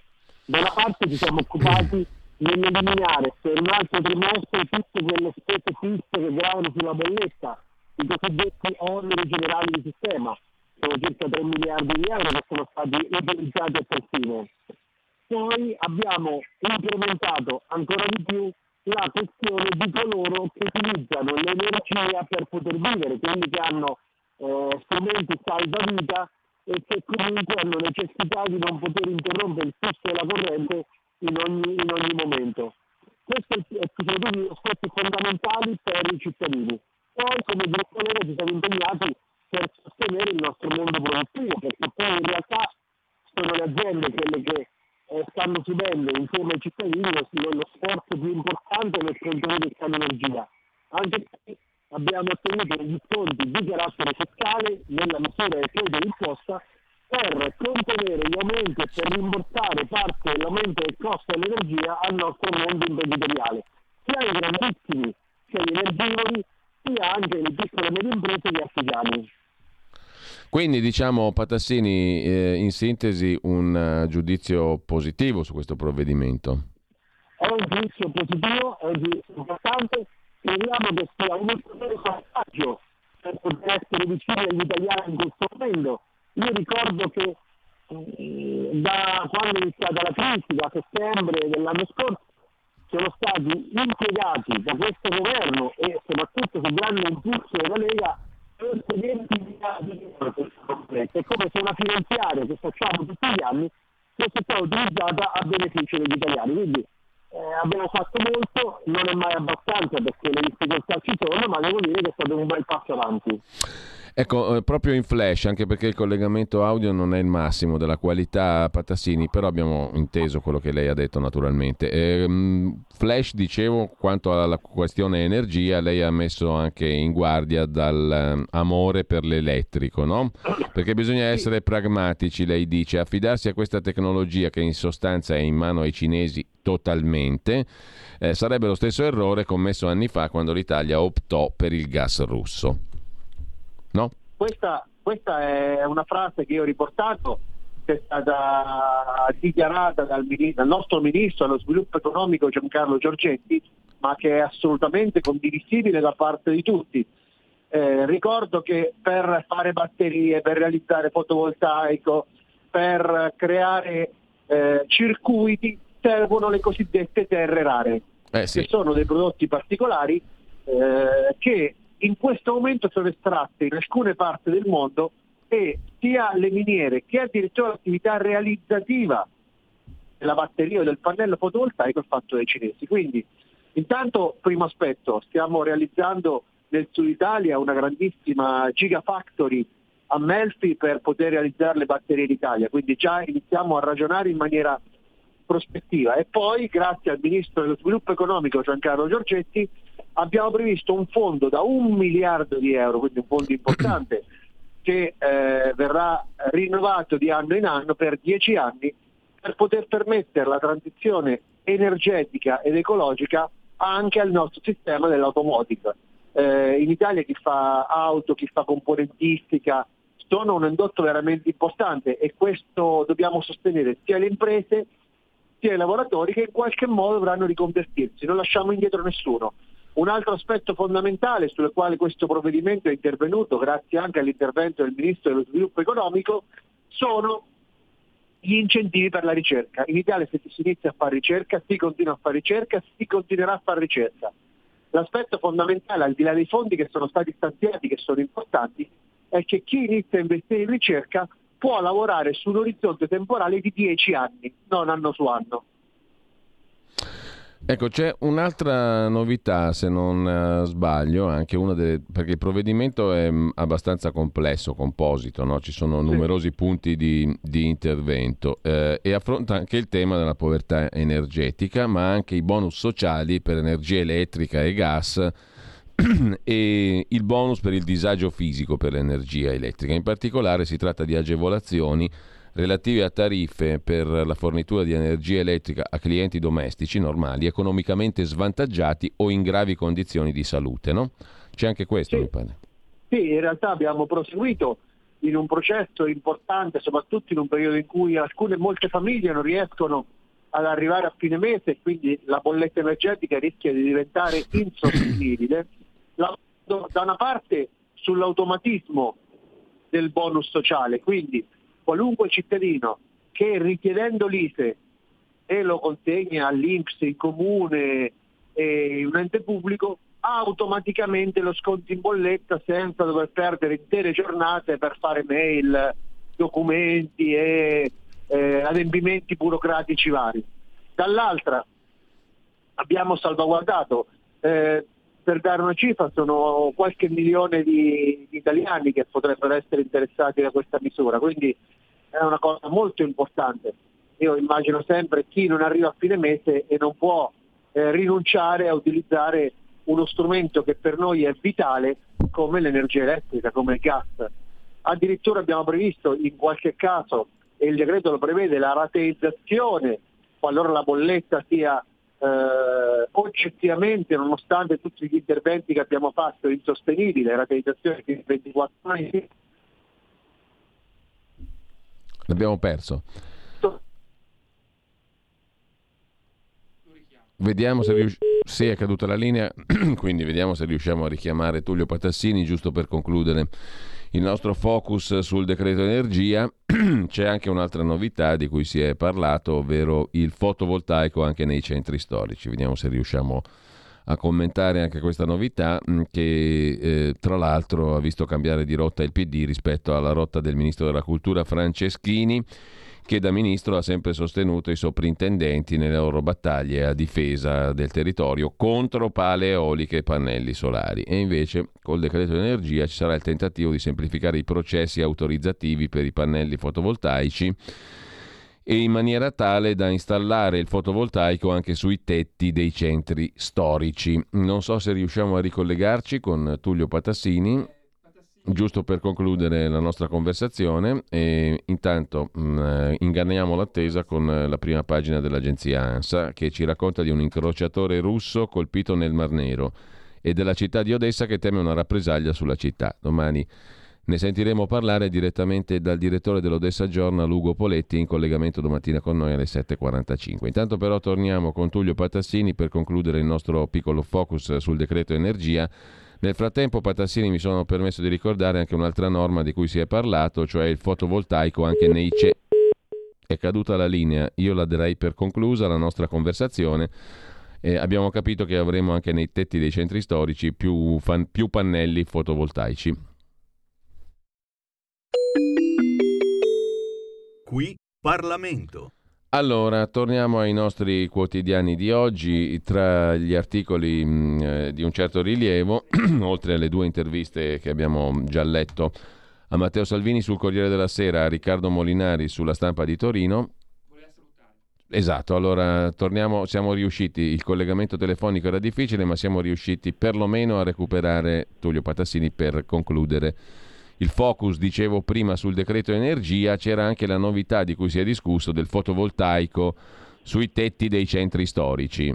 Allora, abbiamo, abbiamo, semplificato fortemente la, l'installazione di impianti fotovoltaici, soprattutto in aree cosiddette idonee, ovvero delle aree che possono automaticamente essere eh, rese disponibili ai cittadini, aree dismesse, aree industriali e addirittura poter inserire il fotovoltaico nei centri storici laddove l'inclinazione dei tetti non sia impattante per la vista. Quindi un'altra semplificazione importante. Abbiamo introdotto il fotovoltaico cosiddetto flottante, ovvero la possibilità di poter mettere fotovoltaico sugli invasi d'acqua e questo in alcune realtà diventa veramente significativo. Come abbiamo previsto il fotovoltaico nelle aree limitrofe alle autostrade e alle ferrovie, cioè aree dove non c'è mm.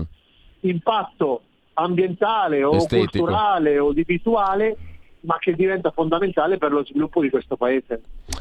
Bene, eh, io la ringrazio Patassini per questo focus, breve però efficace. Eh, buon lavoro, grazie ancora. Grazie, grazie a voi e un caro saluto ai radioascoltatori di Radio Libera e auguri di buona Pasqua.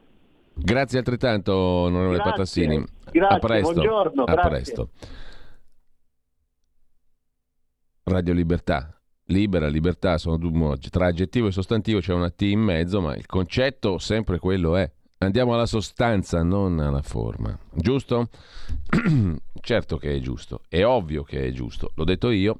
Quindi andiamo a vedere anche gli altri articoli di oggi, dicevamo. Allora, eh, c'è da segnalare eh, su, a proposito di energia, sul Tempo di Roma, pagina 2, l'intervista all'esperto numero uno in Italia probabilmente, ovvero Davide Tabarelli, presidente di Nomisma Energia, il quale senza girare troppo intorno alle cose, come uso fare da un bel po' di mesi a questa parte, dice che senza il gas russo c'è poco da raccontarci favole, è razionamento, sia per i clienti domestici sia per le imprese. Sul nucleare gli, gli altri fanno annunci, noi neanche quelli.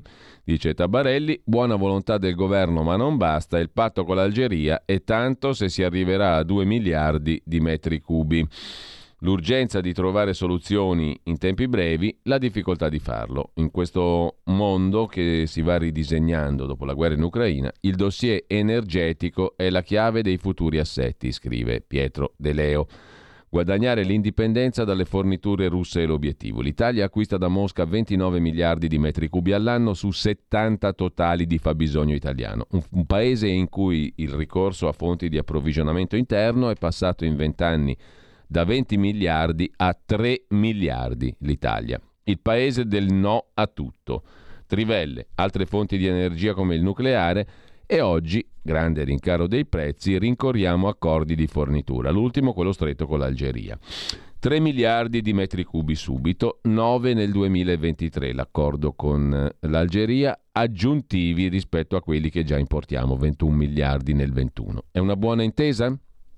Più di questo, risponde Tabarelli, non si poteva sperare. Secondo me se quest'anno arriviamo a 2 miliardi di metri cubi è già tanto Va considerato che l'Algeria nei decenni non ha realizzato investimenti in esplorazione per portare in produzione i suoi giacimenti, perciò le tempistiche sono ancora più importanti.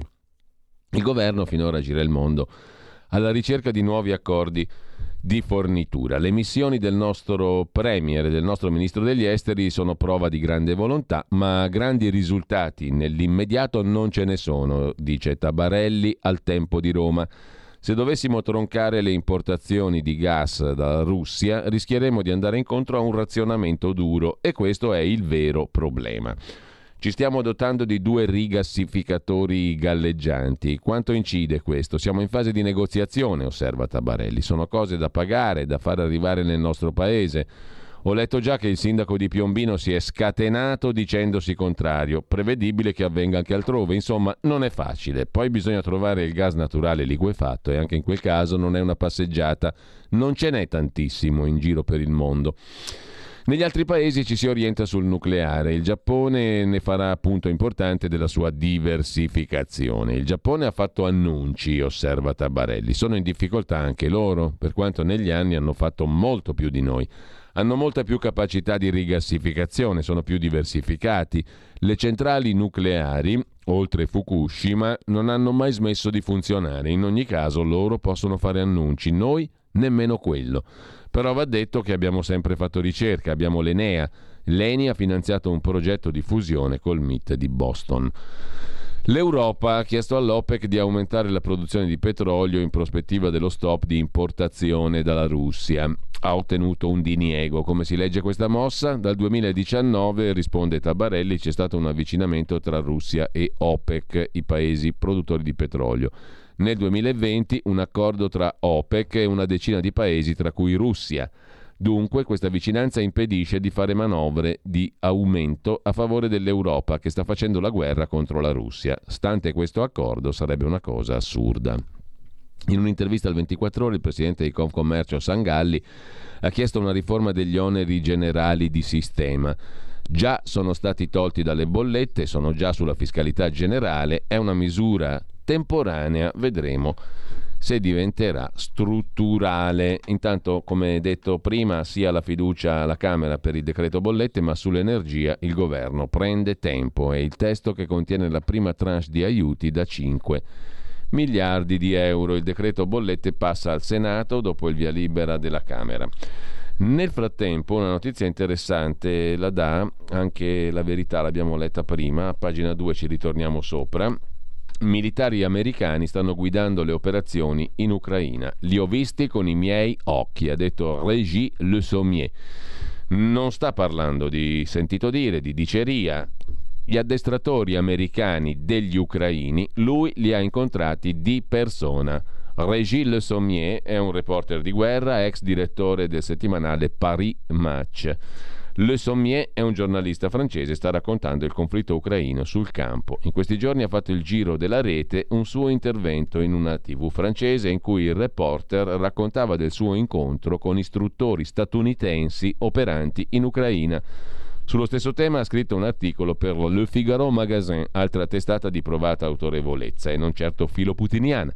Il reportage di Le Sommier e del suo collega Noël Kidou segue tre volontari francesi in viaggio da Odessa a Leopoli per andarsi a registrare in un centro di reclutamento per volontari stranieri.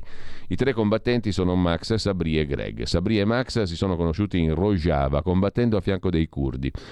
La causa scelta, cara da sempre all'estrema sinistra, lascia intendere che non si tratta dei soliti mercenari di destra di cui spesso si parla. Infatti Max confessa di essere anarchico e avere il mito della guerra di Spagna. Greg non ha esperienza militare pregressa. Il centro per il reclutamento, in cui si stanno recando i cinque, si trova a Javoriv, 60 km a ovest di Leopoli, confine polacco. Dove abbiamo già sentito questo nome? Certo, è lì che il 13 marzo i russi hanno bombardato una base militare, dichiarando di aver colpito molti combattenti stranieri. L'autobus li porta al centro di un villaggio, da lì bisogna camminare, i cinque vengono accolti da soldati ucraini. Dopo aver dichiarato di essere francesi e volersi arruolare nella legione straniera di Kiev, gli ucraini parlano al telefono, dopodiché arriva uno statunitense, un americano, si fa chiamare Grinch, come il mostriciattolo che ruba il Natale della favola. Vero nome Carl Larson, scrivono Le Sommier e Kidou. Verifica fatta, è un veterano dell'esercito americano, ha partecipato alla fase iniziale dell'invasione in Iraq.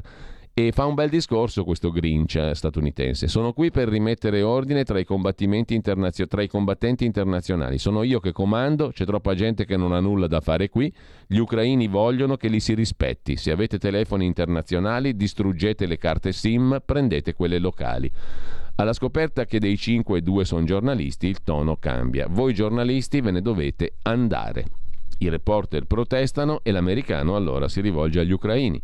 Non volete reporter, vero? Visto, non vogliono reporter. I giornalisti si separano dai soldati che il giorno dopo vengono inviati al fronte. Insomma, militari americani guidano le operazioni in Ucraina, racconta il reporter francese riprende oggi Adriano Scianca su La Verità, mentre sempre dal tempo di Roma altro tema di un certo interesse è la lotta alla Covid, il caso Italia, più morti nonostante i vaccini. Il numero elevato di vaccinazioni fatte non ha abbattuto i morti rispetto al resto dell'Unione Europea. Nell'ultima ondata 12 paesi ne hanno avuti meno, tra cui Francia, Germania e Spagna. L'Istituto Superiore di Sanità ha però calcolato che la campagna del generale Figliuolo ha salvato 150.000 vite e mezzo milione di ricoveri. Eh, torniamo alla verità invece, per l'indagine sulle mascherine di Arcuri spuntano premi per altri 48 milioni di euro. Un'informativa della Guardia di Finanza ha svelato che le provvigioni contrattualizzate non erano 72 milioni, come detto fino ad oggi, ma almeno 120 la cifra potrebbe salire, l'aveva già svelato la verità, addirittura a 200 milioni. Che magna magna stratosferico intorno alle mascherine del commissario Arcuri, ex marito di Mirta Merlino, la giornalista importantissima della Sette. Nel frattempo mh, mm, c'è anche un'altra storia raccontata da Fabio Amendolara, nelle carte dell'inchiesta sul Ministero dell'Istruzione, Giovanna Boda, alta funzionaria inquisita, si scopre che c'è un certo tizio che finiva nel libro paga della Boda, ma è anche il fratello del capo di gabinetto della ministra Cartabia. Sono gli incroci meravigliosi della burocrazia romana. 12 mensilità da 2.000 euro, totale 24.000 euro. Nella lista dei segnalati da Giovanna Boda, la dirigente del Ministero dell'Istruzione indagata per corruzione, c'è anche Daniele Piccirillo che è fratello di Raffaele Piccirillo, il quale Raffaele è un magistrato, corrente area, attualmente capo di gabinetto del ministro della giustizia Marta Cartabbia. Il PM romano Carlo Villani, che dopo una perquisizione si è ritrovato il libro mastro con i nomi degli stipendiati, nel corso di un interrogatorio di Valentina Franco, la factotum che l'imprenditore aveva messo a disposizione della pubblica funzionaria Boda 24 ore su 24, il magistrato inquirente ha cercato di capire se quel Daniele Piccirillo fosse finito sul libro paga dell'ex editore Federico Bianchi di Castelbianco, editore arrestato, agenzia Dire, per corruzione, che al Ministero dell'Istruzione ha fatto razzia, avrebbe fatto razzia di appalti per circa 23 milioni di euro.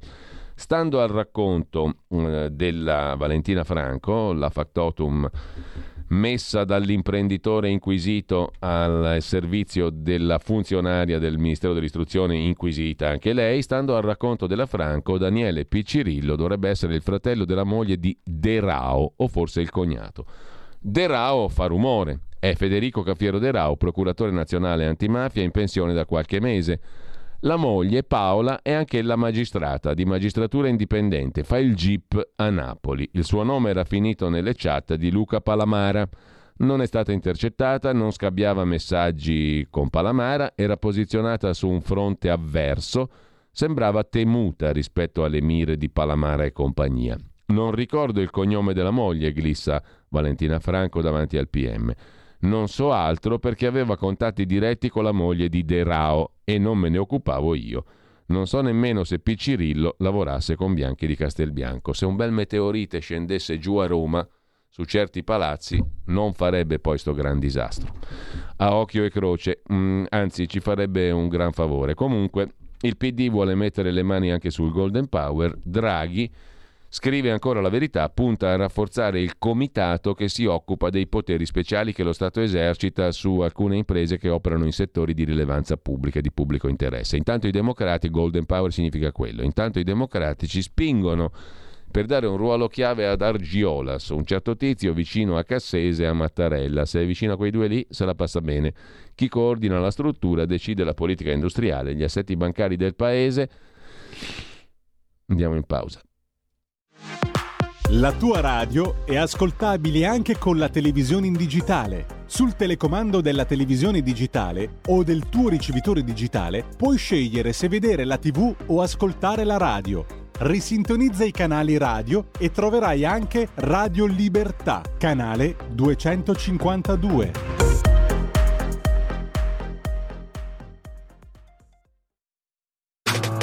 Stai ascoltando Radio Libertà. la tua voce libera, senza filtri né censura. La tua radio.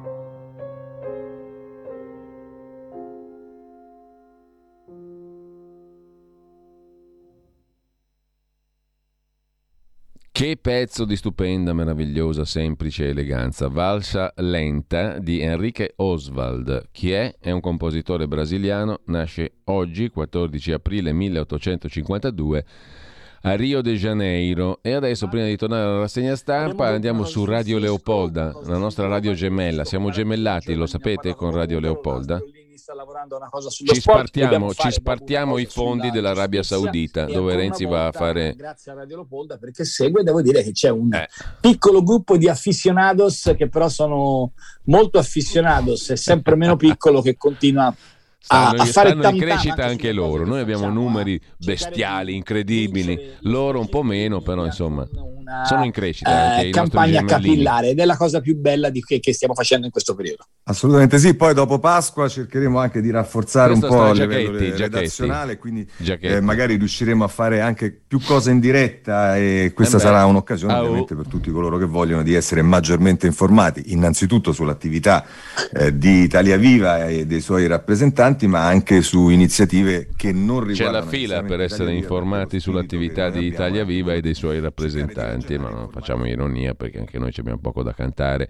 Siamo gemelli, siamo gemellati con eh, Radio Leopolda e ci spartiamo i proventi. Allora, noi portiamo i soldi della Russia e loro portano i soldi dell'Arabia Saudita e poi facciamo un bel banchettone tutti insieme e si gode alla grande. Comunque, al di là di questo, eh, dico bene, da regia mi confermate tutto questo scenario fosco, diciamo, di quattrini in nero? Certo, è ovvio, e lo diciamo anche pubblicamente perché a noi piace la trasparenza, è inutile stare qua a girare intorno, a menare il torrone, come si suol dire.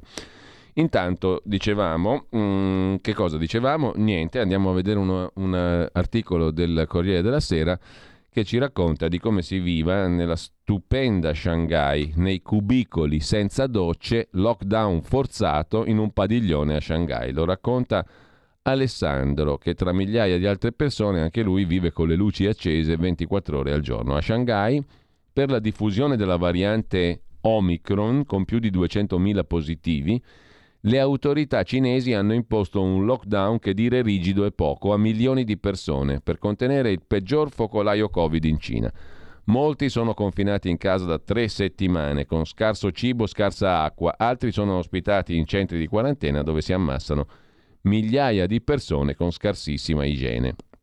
Si esce un'ora solo in cortile, racconta Alessandro, 31 anni, alle spalle sue nella foto il centro Covid dove è stato ospitato, una roba terrificante. I vicini di letto guardano video a tutto volume alle 3 di notte e si esce appunto un'ora solo in cortile. È il futuro, è il meraviglioso futuro che attende anche noi, speriamo presto. Mentre eh, altro tema mh, mm, completamente drammatico lo affronta Avvenire eh, nella prima pagina del dorso milanese lombardo di oggi, minori stranieri soli in Lombardia sono già oltre 1550. L'allarme del garante per l'infanzia e l'adolescenza la guerra in Ucraina potrebbe far aumentare il numero in maniera esponenziale. Si cercano nuovi tutori che aiutino nell'espletare le pratiche burocratiche. Poi qualcuno, forse, ma forse, ma forse, ci racconterà come è andata questa partita dell'accoglienza in atto verso gli ucraini. Si sospetta, eh, è facilmente prevedibile, che ci siano anche storie molto pesanti. In ogni caso, mh, mm, andiamo al giornale, laddove Fausto Biloslavo dal Donbass ci racconta dell'atto d'accusa contro Mosca da parte dell'OSCE. Ha violato i diritti umani, crimini di guerra a Mariupol. Nella sporca guerra in Ucraina si registrano uh, chiari schemi di violazione del diritto internazionale umanitario da parte delle forze russe. Anche gli ucraini non sono esenti da colpe, specialmente il trattamento dei prigionieri, ma le violazioni commesse dalla Federazione russa sono di natura e portata di gran lunga più ampie. Sono parole come pietre, pubblicate nel rapporto di un centinaio di pagine dell'OSCE, l'Organizzazione per la sicurezza e la cooperazione in Europa. È il primo documento sul conflitto in Ucraina, scrive Fausto Biloslavo, di un organismo multinazionale che annovera fra i suoi membri pure la Russia, un atto d'accusa impietoso realizzato da una missione ad hoc fra il 24 febbraio, giorno dell'invasione, e il 1 aprile. La missione prende atto delle accuse ricevute dopo la conclusione delle indagini di esecuzioni di un gran numero di civili durante l'occupazione russa di villaggi nelle vicinanze di Kiev in particolare Bucha, in occasione del ritiro delle forze russe, si legge nel rapporto dell'OSCE.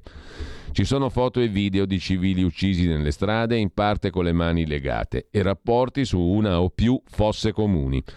L'OSCE, l'Organizzazione Sicurezza e Cooperazione in Europa, indica Stabilisce anzi che indicano queste prove un grave crimine di guerra e un crimine contro l'umanità commesso dalle forze russe, ma nello stesso tempo sottolinea che tale evento merita e richiede una seria inchiesta internazionale sul posto con esperti forensi.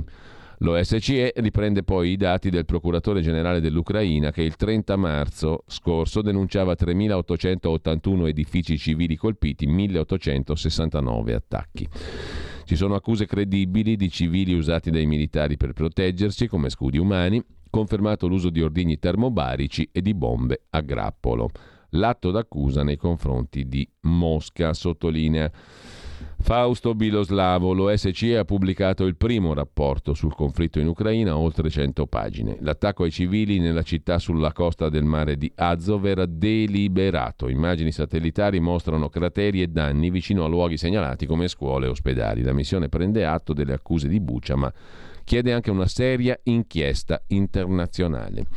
Così sul giornale di oggi. E mh, mm, tornando invece al Corriere della Sera, pagina 3 c'è l'intervista al uomo di Zelensky nel Donbass ucraino, il governatore che combatte contro il fratello filorusso. Un nemico, dice Pavlo Kirillienko. Quando si è trattato di scegliere c'è stata la frattura in famiglia, inaspettata ma profonda, dolorosa, irreversibile. Il governatore della provincia di Donetsk ha il profilo del perfetto traditore. Padre, madre e fratello vivono nell'area filorussa. Il fratello è Vieni, da due anni, di due anni più vecchio, è in servizio nelle forze di sicurezza della Repubblica indipendentista filorussa spara contro gli ucraini, che il fratello piccolo comanda. Per Kiev è un terrorista. Pavlo e Vieni, fratelli contro. Al momento di nominarlo governatore della frontiera più pericolosa, quella di Donetsk, il presidente Zelensky ha fatto un discorso dei suoi. L'ex attore non è abituato a mettere gli affari scomodi sotto il tappeto, sia che parli del braccino corto degli alleati occidentali, dell'inutilità dell'ONU o di sospetti infiltrati. So che a Pavlo Kirillienko non piace parlare di suo fratello Evieni, per cui lo farò io, ha detto Zelensky. Ho studiato decine di informative della famiglia Kirillienko. Il padre e la madre non hanno voluto lasciare le aree occupate. Sono ucraini, sono anziani, è un loro diritto non abbandonare il loro paese. Pavlo non li sente da anni. Il fratello Evieni invece è un terrorista. Ha scelto la Russia e non ha scuse. Non c'è altro da dire. La storia insomma di Pavlo Kirillienko, 35 anni, che il presidente Zelensky ha nominato alla guida della regione di Donetsk nel Donbass controllato dall'Ucraina. Suo fratello è filorusso e combatte contro di lui. Sempre sul Corriere della Sera poi il capitolo Germania e gelo tra il presidente ucraino Zelensky appunto e la Germania. Il cancelliere Scholz ha detto è irritante, non andrò a Kiev. È la reazione del cancelliere tedesco dopo il rifiuto di Zelensky di ricevere il presidente Steinmeier. Bisogna evitare che il nostro paese diventi parte della guerra, ha detto il cancelliere tedesco Scholz. E vi segnalo invece eh, sul quotidiano Italia Oggi il bel pezzo del nostro Antonino Danna sulle misure decise dopo la crisi delle scorte di gas. Scusate, mi stavo sbagliando, sono le vecchie norme del 1973, in piena epoca di austerity. Eh, Antonino Danna ripropone il comunicato, il testo del comunicato ANSA pubblicato sulla stampa di venerdì 23 novembre 1973 prima pagina di stampa sera di sabato 1 dicembre del 73 nel quale l'Italia si preparava all'austerity per risparmiare petrolio. E non è affatto detto, scrive Antonino Danna, che 50 anni dopo non ci tocchi di nuovo tutto questo per risparmiare gas, illuminazione pubblica e insegne luminose. Al tempo l'allora ministro dell'Industria, Ciriaco De Mita, disse che queste misure non ci sarebbero state nell'estate del 74. Chissà se questi provvedimenti non saranno ripresi nell'estate del 2023. In compenso è rimasto il limite autostradale di velocità che al momento è di 130 e non 120. Dei vecchi tempi si sono perse purtroppo le usanze migliori, le peggiori resistono.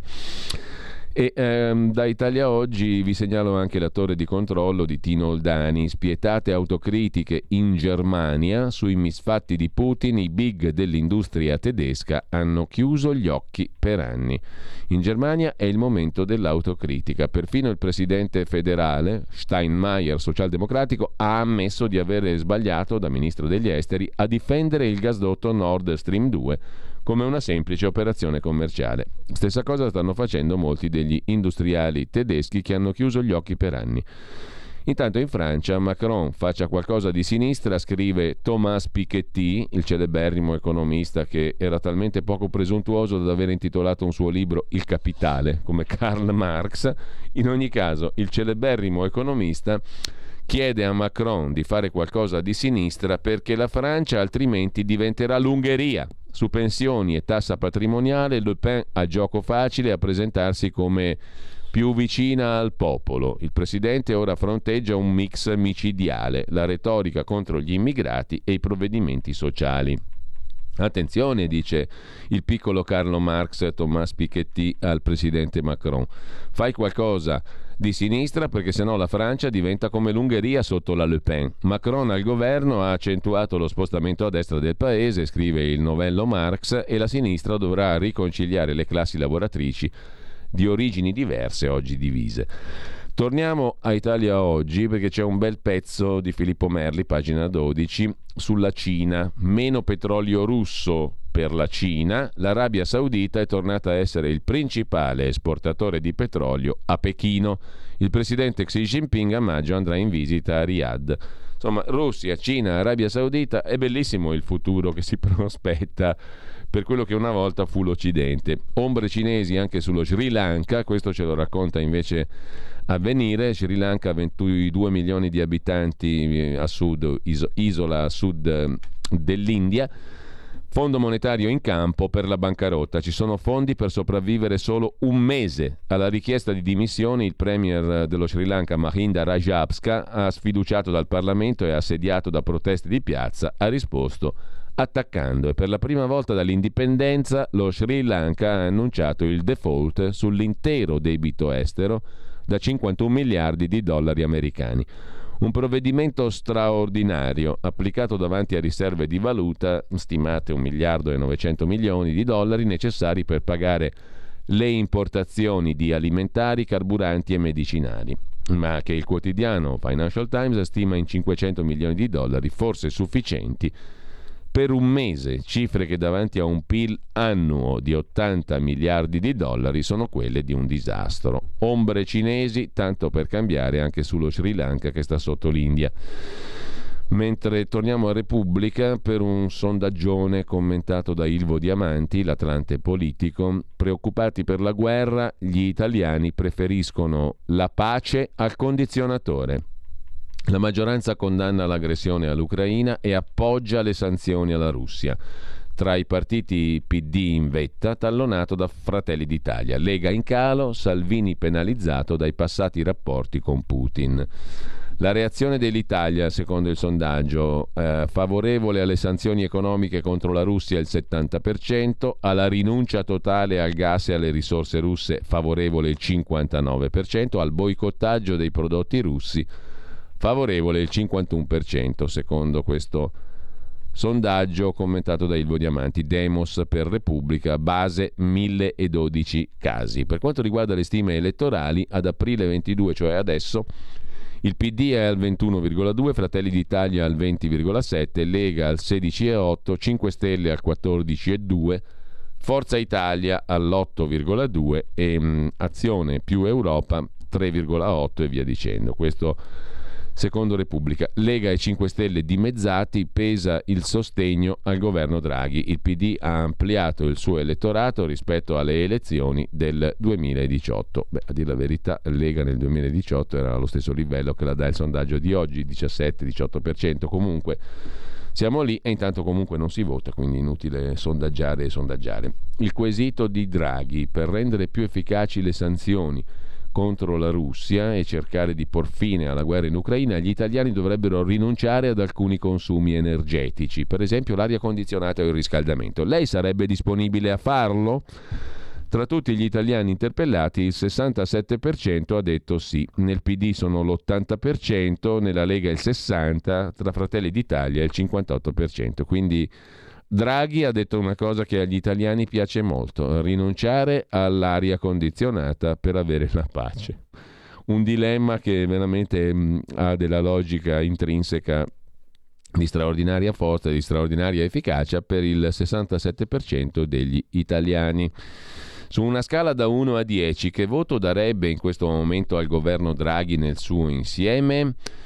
Eh, complessivamente gli italiani interpellati danno 6, eh, o meglio, ehm, il valore di quanti esprimono una valutazione uguale o superiore a 6, cioè la, dalla sufficienza in su, il 60%. Nel PD ci sono gli entusiasti del governo Draghi, 92%, ma secondo il sondaggio, il, eh, dopo il PD, gli entusiasti del governo Draghi sono nella Lega, 64%, Forza Italia 60% e via dicendo. Lasciamo il sondaggio e andiamo alla multa di 30 euro per chi non accetta pagamenti con POS e carte di credito. Portale unico per i concorsi, il ministro Brunetta dice i dipendenti pubblici saliranno da 3,2 a 4 milioni. Scusate un attimo, ma qui appunto abbiamo 800.000 assunzioni nella pubblica amministrazione, così, en passant. Ci facciamo un bel debito col PNRR e in più ci indebitiamo assumendo gente, 800.000 assunti nella pubblica amministrazione. Non è mica male.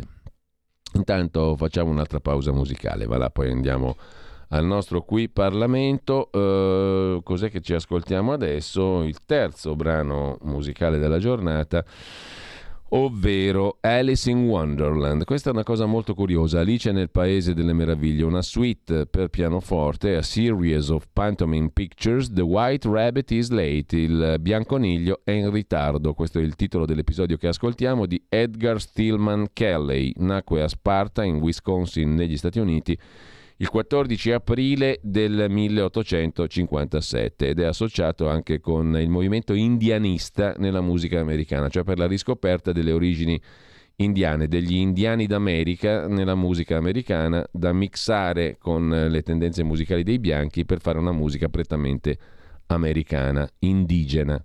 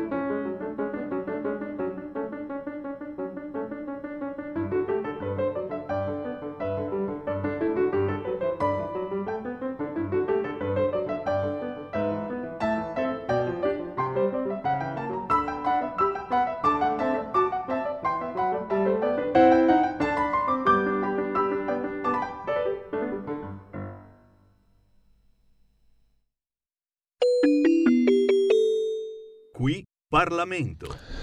E diamo il benvenuto e il buongiorno per il nostro secondo appuntamento con il Qui Parlamento in collaborazione con il gruppo della Lega alla Camera, la nostra ospite, la deputata veneta Silvia Covolo, componente della Commissione Finanze della Camera. Buongiorno e grazie Silvia Covolo. Buongiorno a voi, grazie per l'invito. Poi magari ritorniamo su una questione della quale ci stavamo occupando prima in rassegna stampa, però partiamo da quello di cui lei si è occupata in questi giorni, l'ordine del giorno per il sostegno alle comunità energetiche rinnovabili e alle forme di autoconsumo collettivo, che non sono locuzioni strane, ma identificano che cosa esattamente. Covolo, lascio a lei di chiarire la portata di queste iniziative che sono importanti e che salgono dal basso, dalla società, no?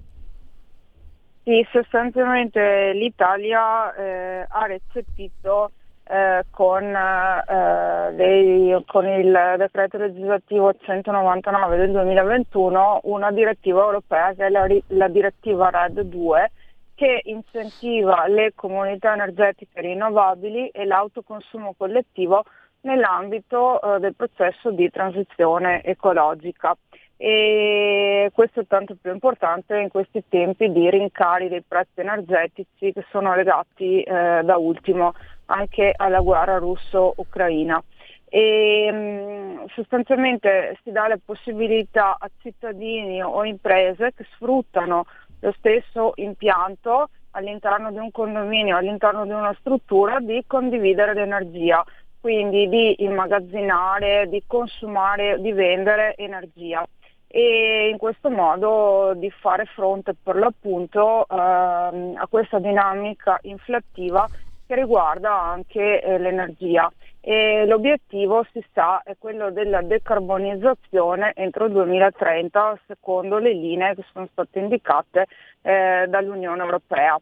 E quindi si vogliono incentivare e stimolare comportamenti virtuosi da parte dei cittadini e anche la pubblica amministrazione deve rendersi protagonista di questa rivoluzione green e, mm, perché le comunità energetiche rinnovabili possono fungere anche da eh, strumenti di housing sociale permettendo l'accesso all'energia ai soggetti più indigenti o ai soggetti in difficoltà con il pagamento delle bollette.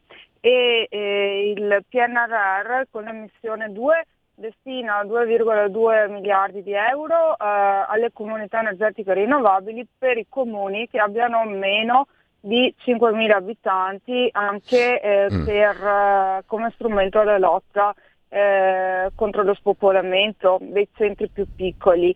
Io con un ordine del giorno al decreto legge energia che è stato convertito ieri dalla Camera ho chiesto al governo di destinare risorse anche ai comuni più grandi, quindi anche ai comuni con una popolazione superiore a 5.000 abitanti. Questo perché?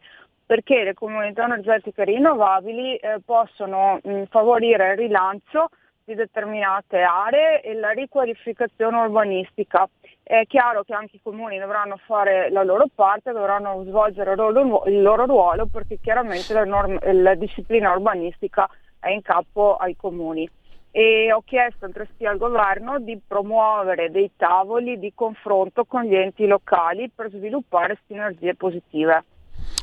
Ecco, Comodo, eh, chiaro il discorso. Um, ieri intanto, a proposito di PNRR, l'Unione Europea ha versato Italia, all'Italia la prima rata, parte, in larga parte a debito, di 21 miliardi appunto, che si sommano ai 25 circa di anticipo ricevuti ad agosto.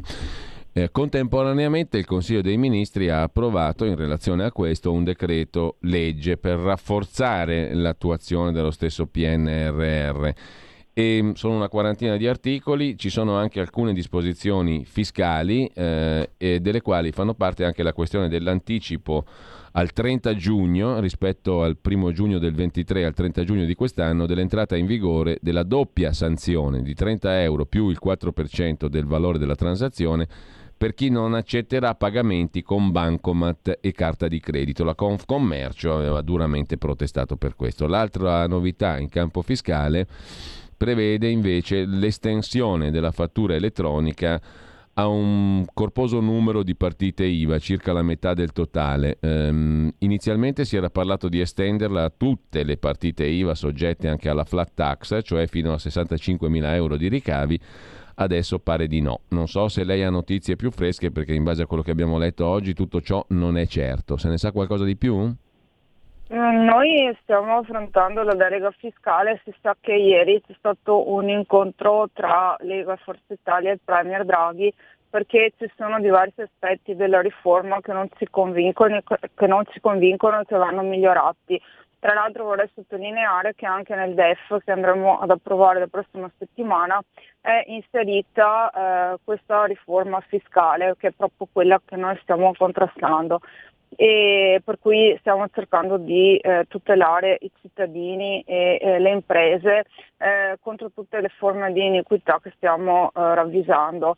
E, mh, mm, noi stiamo lavorando quindi su questo, ieri abbiamo espresso il nostro parere sul DEF e mh, mm, vorrei sottolineare eh, che eh, per quel che riguarda l'uso del contante eh, la Lega aveva portato un emendamento anche al decreto mille proroghe per estendere il tetto fino a 2.000 euro. Si sa che eh, determinate fasce della popolazione, tra cui i più anziani, sono molto restii ad utilizzare post, carte di credito e quant'altro, per cui occorre sempre contemperare le varie esigenze e quindi comprendo l'allerta di Confcommercio. E, e ieri però c'è stato gli... questo decreto, no? eh, bisognerà capire bene cosa c'è dentro allora, perché il decreto il governo, il Consiglio dei Ministri lo ha approvato in questa, in questa direzione. Ehm, Poi eh, ci sarà il passaggio nelle commissioni, ma in un momento successivo, per cui eh, noi non iniziamo l'esame dei provvedimenti governativi il giorno stesso dell'approvazione eh, devono essere trasmessi alle Camere e devono essere sottoposti al vaglio delle commissioni in un momento successivo per cui sto esprimendo un giudizio a caldo ma certo. senza aver letto il testo. Certo, lo vedremo. Intanto un'ultima cosa le voglio chiedere in tema fiscale perché da cittadino la cosa mi preoccupa, um, è, è, è, questa. Allora, intanto questa cosa del PNRR abbiamo, stiamo cominciando a capire mano a mano che sono anche debiti e i debiti solitamente vanno ripagati, per cui io come cittadino contribuente mi, chiam- mi trovo chiamato in causa, cioè chi ripagherà i debiti del PNRR? Noi cittadini.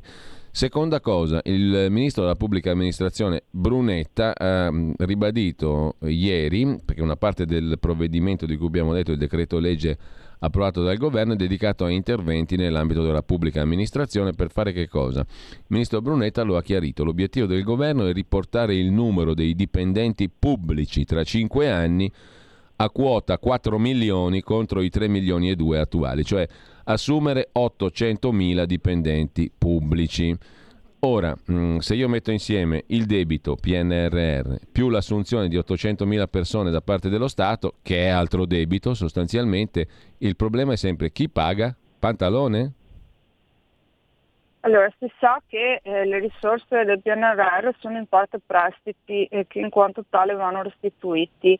Per l'attuazione del PNRR, del PNRR il governo ha previsto tantissime assunzioni a tempo determinato, quindi sta cercando di rafforzare la pubblica amministrazione. A mio avviso, tuttavia, occorrerebbe sburocratizzare i processi, quindi semplificare le procedure. E io stessa mi sono fatta promotrice di interrogazioni e di ordini del giorno perché le risorse del PNRR vadano devolute a livello locale.